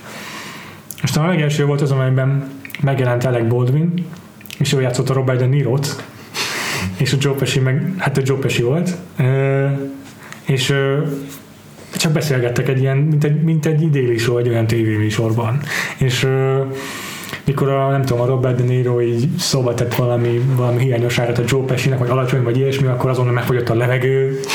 meg, ilyenek, meg volt egy másik epizód, amikor azt hiszem a, a hú, nem fog eszembe jönni, kijelent, meg nagyon sok izé vendégszereplőt hívtak, mindig, mindenki csak parodizálta azt a hírességet, aki megjelent. Volt a Kevin Spacey, aki azt hiszem az Al Pacino-t játszotta, meg ilyenek, és uh, valaki szóba, szóba tette, hogy izé a Joe Pesci még fiatal korában izé, a cipőmet suvickolta, és akkor abban a megint megfelel a levegő. Előkerül egy baseball ütő, szóval e- e- elképesztően elbeteg volt az egész szegmens, és mindig az a zárót, hogy előkerült egy baseball ütő, és szétvertek valakit. Egyébként tényleg szenzációs az az egész paródia, tökéletes a Joe Pesci imitáció, és, és hatalmas adra rajtuk. Szóval azt külön is érdemes megnézni, de főleg, főleg, hogyha friss az élménye a Godfellas után valakinek. De másodiknak egy ilyen eléggé bizarr dolgot választottam, ami így a, amiről nem tudtam, csak amikor elkezdtem olvasgatni, hogy miket lehetne ide beválogatni. Ez az Animaniacs című rajzfilm sorozat, amit Azt a Spielberg, Spielberg csináltak, vagyis hát az ő, ő cége. Most nem tudom pontosan, mi volt a magyar cím. Animánia. Animánia? Na. Uh-huh. Ami ugye beszélő állatok voltak felfűzve különböző sketchek, és akkor volt egy visszatérő olyan sketch, amiben három galamb ja. volt a főszereplő, és, és ez a három galamb gyakorlatilag a Goodfellas három főszereplőjének felelt meg, és ha olyan hangokat találtak, olyan szinkron hangokat, akik így egy egyben lehozták a Ray Liottát, a Joe Pesci-t és a Robert De Niro-t, és akkor megnéztem néhányat, ezekből vannak ilyen össze, montázsok a YouTube-on, meg összeállítások, és akkor mindegy kb. ugyanúgy zajlik le, hogy beszélgetnek valami random ilyen galamb témáról, és akkor az egyik szereplő mindig beszól a Joe Pesci-t játszó galambnak, és akkor mind, megkezd, gyakorlatilag mindegy, minden egyes sketch a, a, a Funny Guy jelenetet játszhatja újra. Tehát mindegy, nincs sok változatosság közben, csak mindig máson dühödik be a, izé, a, a Joe Pesci galamb, és akkor így elkezdi ilyen nagyon rajzfilmesen izé, ütni-verni a másik szereplőt. De hogy annyira bizarr, hogy még egy gyerekmesébe is sikerült beleszűrni ezt a, és ugyanen erőszakosak ezek a galambok, mint a Goodfellasnak a szereplői. Ez, ez egész, egészen beteg megoldás. és tehát úgy van megcsinálva, hogy tényleg nem tehát azért nem egy South Park epizódról van szó, de, de tudván azt, hogy ez honnan származik, nagyon-nagyon vicces, hogy Joe Pesci még egy rajzfilm sorozatba is be, be, be, belevitte magát. Mega? Hát én nem voltam benne biztos, hogy most akkor mennyire kell ilyen konkrét uh, uh-huh. Paródiákra, vagy ilyenekre gondolni, vagy csak szimplán a hatásra, mert hogy én, én simán beírtam a Tarantinót, mint akit szintén valamennyire köszönhetünk a Goodfellasnak, mert Aha. hogy szerintem ez a fajta erőszakosság, ez a fajta tényleg vágásokkal, meg mindennel. Meg hát a fakkok mennyisége meg a egy filmben. mennyisége, tehát hogy, hogy azért azt gondolom, hogy a, hogyha így né, nézzük Tarantinónak egyébként a hatását, meg az, hogy ő eleve nyilván úgy állt hozzá, hogy akkor a lehető legtöbb uh-huh. mindenkitől lopott kvázi, vagy ilyesmi, akkor hát ha valahonnan szerintem nagyon sokat használt fel, akkor az pont a, pont a Scorsese nek a gangster opuszai, ami közül meg hát most épp pont a fel ez a téma. Úgyhogy igen. És, és hogy úgy, hogy, hogy én eleve a csak hogy a, a saját ismerkedésemből meg minden én bizonyos Tarantino filmeket ugye hamarabb láttam, mint ja. Scorsese filmeket, Persze, ugye igen. ez meg ilyen... Fordított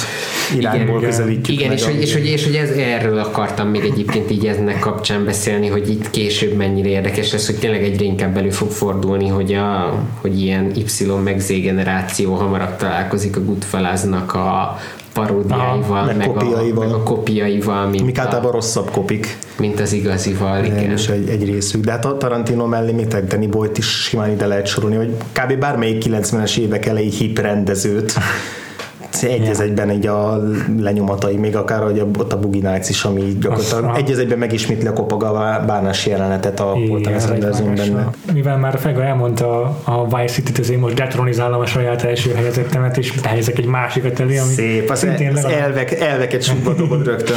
Igen, legalább olyan emlékezetes, de kevesebben tudnak róla valószínűleg, mert azért mi, mi, nem, nem, nem mondanám, hogy méltatlanul süllyedt el a, a, a, a történelem sülyeztőjében, ez pedig Joe Pesci rap száma. Az, azt egyszer, pár évvel ezelőtt meghallgattam, de azóta sikeresen töröltem az memóriámból minden egyes Igen. pillanatát. Igen. Hát az a, cím, az a cím, hogy I'm a Wise Guy, ugye a Goodfellasnak az eredeti könyv. Ú, és most beugrott a refrénje, Jézusom. és egy Joe Pesci rappel benne, nem tudom, hangzik benne az is, hogy egy Goodfella, meg hogy ő, ő a Wise Guy, a refrén valóban, és hogy nem tudom, azzal büszkékedik, hogy hány embert vert agyon, meg ilyen hülyeségekkel. És nagyon, nagyon, nagyon rossz ilyen 90-es évek elejé hip-hop alapszó. De én tök fantáziátlan. Igen. Teljesen, igen. Hát ennyi. Szóval ezt meg kell hallgatnotok. Remélem András bevágja majd a vágás során valahol. Na, na, na, na. Egyébként Joe Pesci aztán több lebeze is volt, ilyen Sinatra számokat is feldolgozott, mert ő így, ő, így, ő így nagyon akarta nyomni ezt a zenei karriert egy időben. Úristen. Hát én, én az első helyzetnek egy teljesen snasz dolgot választottam, ez a Sopranos, mint, mm-hmm. ami, mint ami nagyon-nagyon egyértelmű, hogy a hogy, hogy mennyit köszönhet, sokkal többet köszönhet Scorsese-nek és a Goodfellasnak, mint a keresztapának mert, mert az esélyző is mondta, hogy gyakorlatilag így ezt viszi tovább, ezt a gondolatot, hogy, hogy egy ilyen egy, egy ilyen, a gangster is csak ember. A gangster is csak ember, igen, és mm. mi, van, van a, milyen az a, a gangster élet, meg a gangster feleség élet, meg a gangster család a élet, meg a, a, a, hétköznap, mert a Goodfellasban is ez az egyik nagy újdonság, hogy nem így a az akciókra helyezi a hangsúlyt, hanem ilyen hangout movie a mafiózók között, ahol csak így, csak így pofáznak esznek. és körködnek és esznek. Igen, esznek. És akkor a, a mafiózók is ezt, ezt vitte bele a tévébe, és ugye megújította a tévézést, mint olyat, aranykor mm. és a többi. Meg nyilván ez tudunk. téma hálásabb egy sorozatnál, ahol jóval Igen. több lehetőséged van arra, Igen. hogy ezeket a tényleg hétköznapi helyzeteket boncolgass. De hogy, hogyha a Scorsese nem vitte volna be így a mainstreambe ezeket az antihősöket, akkor valószínűleg a David Chase se tehette volna meg ugyanezt a tévében, ja, ezt a forradalmi tettet, hogy a Tony Soprano teszi meg. És hát a David Chase meg hát szó szerint kijelentette, hogy ő neki a koránja a Goodfellas, úgy mondtad, hogy ez számára ez egy ilyen sorozat bibliának is megfelelt az a film. Tényleg ezer szállal kötődik hozzá. Hát például már csak magában az, hogy valami 27 szereplőt izé vett át a filmből. Köztük a Michael Imperiol is ott van, izé, meg uh, Lauren Bracco, Lauren Bracco, a pszichiáter. Igen. De igen, a Michael Imperiolnek konkrétan egy jelenet a film, vagy a sorozatban, amikor lábon lő valakit. És olyan a Spider-t, akit lábon lőtt a Tommy. És ugye amikor lábon lő valakit, és így az elkezd vele feleselni, akkor azt felszólja rá, hogy megesik.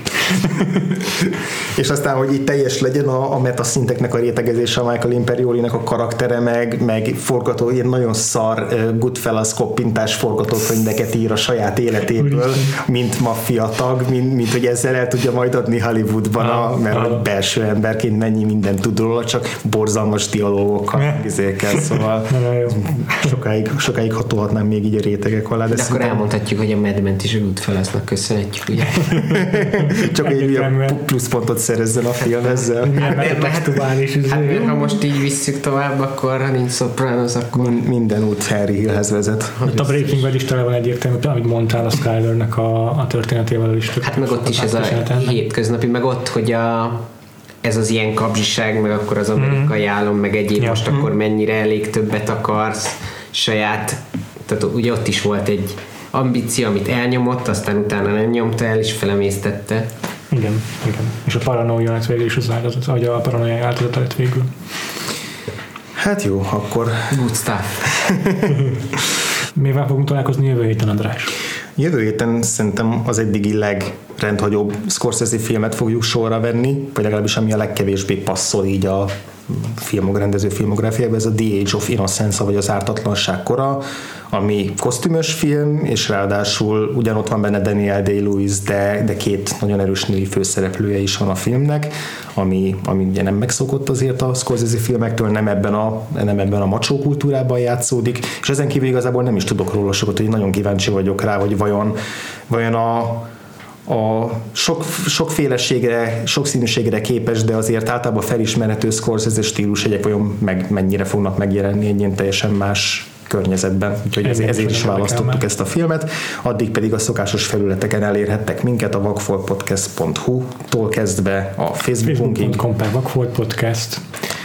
Twitteren is elérhetett bennünket. Fegatéget, hol találnak meg a hallgatók? Twitteren alsóvonás, fega alsóvonás. Ezen kívül még ezen kívül a régi vágású blogon lehet találkozni különböző sorozatos vagy egyéb Aha popkultus agymenéseimmel, ahol Andrást is meg lehet találni egyébként. Be fogjuk linkelni a show notes-ba. Ö, hát egyébként pedig még az Indexen uh-huh. és annak különböző felületek. Comment.com és Igen. Kultúrvar Podcast. Igen. Rendben. Hallgassátok és olvassátok Fegát. Nagyon köszönjük, hogy itt voltál. Köszönjük Köszönöm, szépen. Örülök, hogy ez, ez szerintem már megint csak így a, a podcast elejétől kezdve számoltunk azzal, hogy egyszer, a, egy egyszer, egyszer egy, egy, egy út felasztod, azt, azt, azt, azt meg, meg, fogunk, meg fogunk játszani, hogy sikerült, aztán várunk vissza majd még, még más témákhoz is, és akkor jövő héten találkozunk veletek, hallgatjuk. Sziasztok! Sziasztok!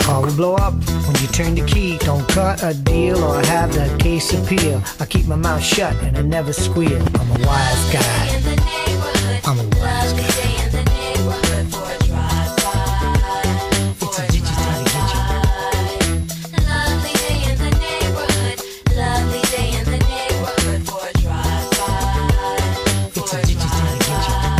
Told you before, I don't drive by. I'm a wise guy. I just stop by with a couple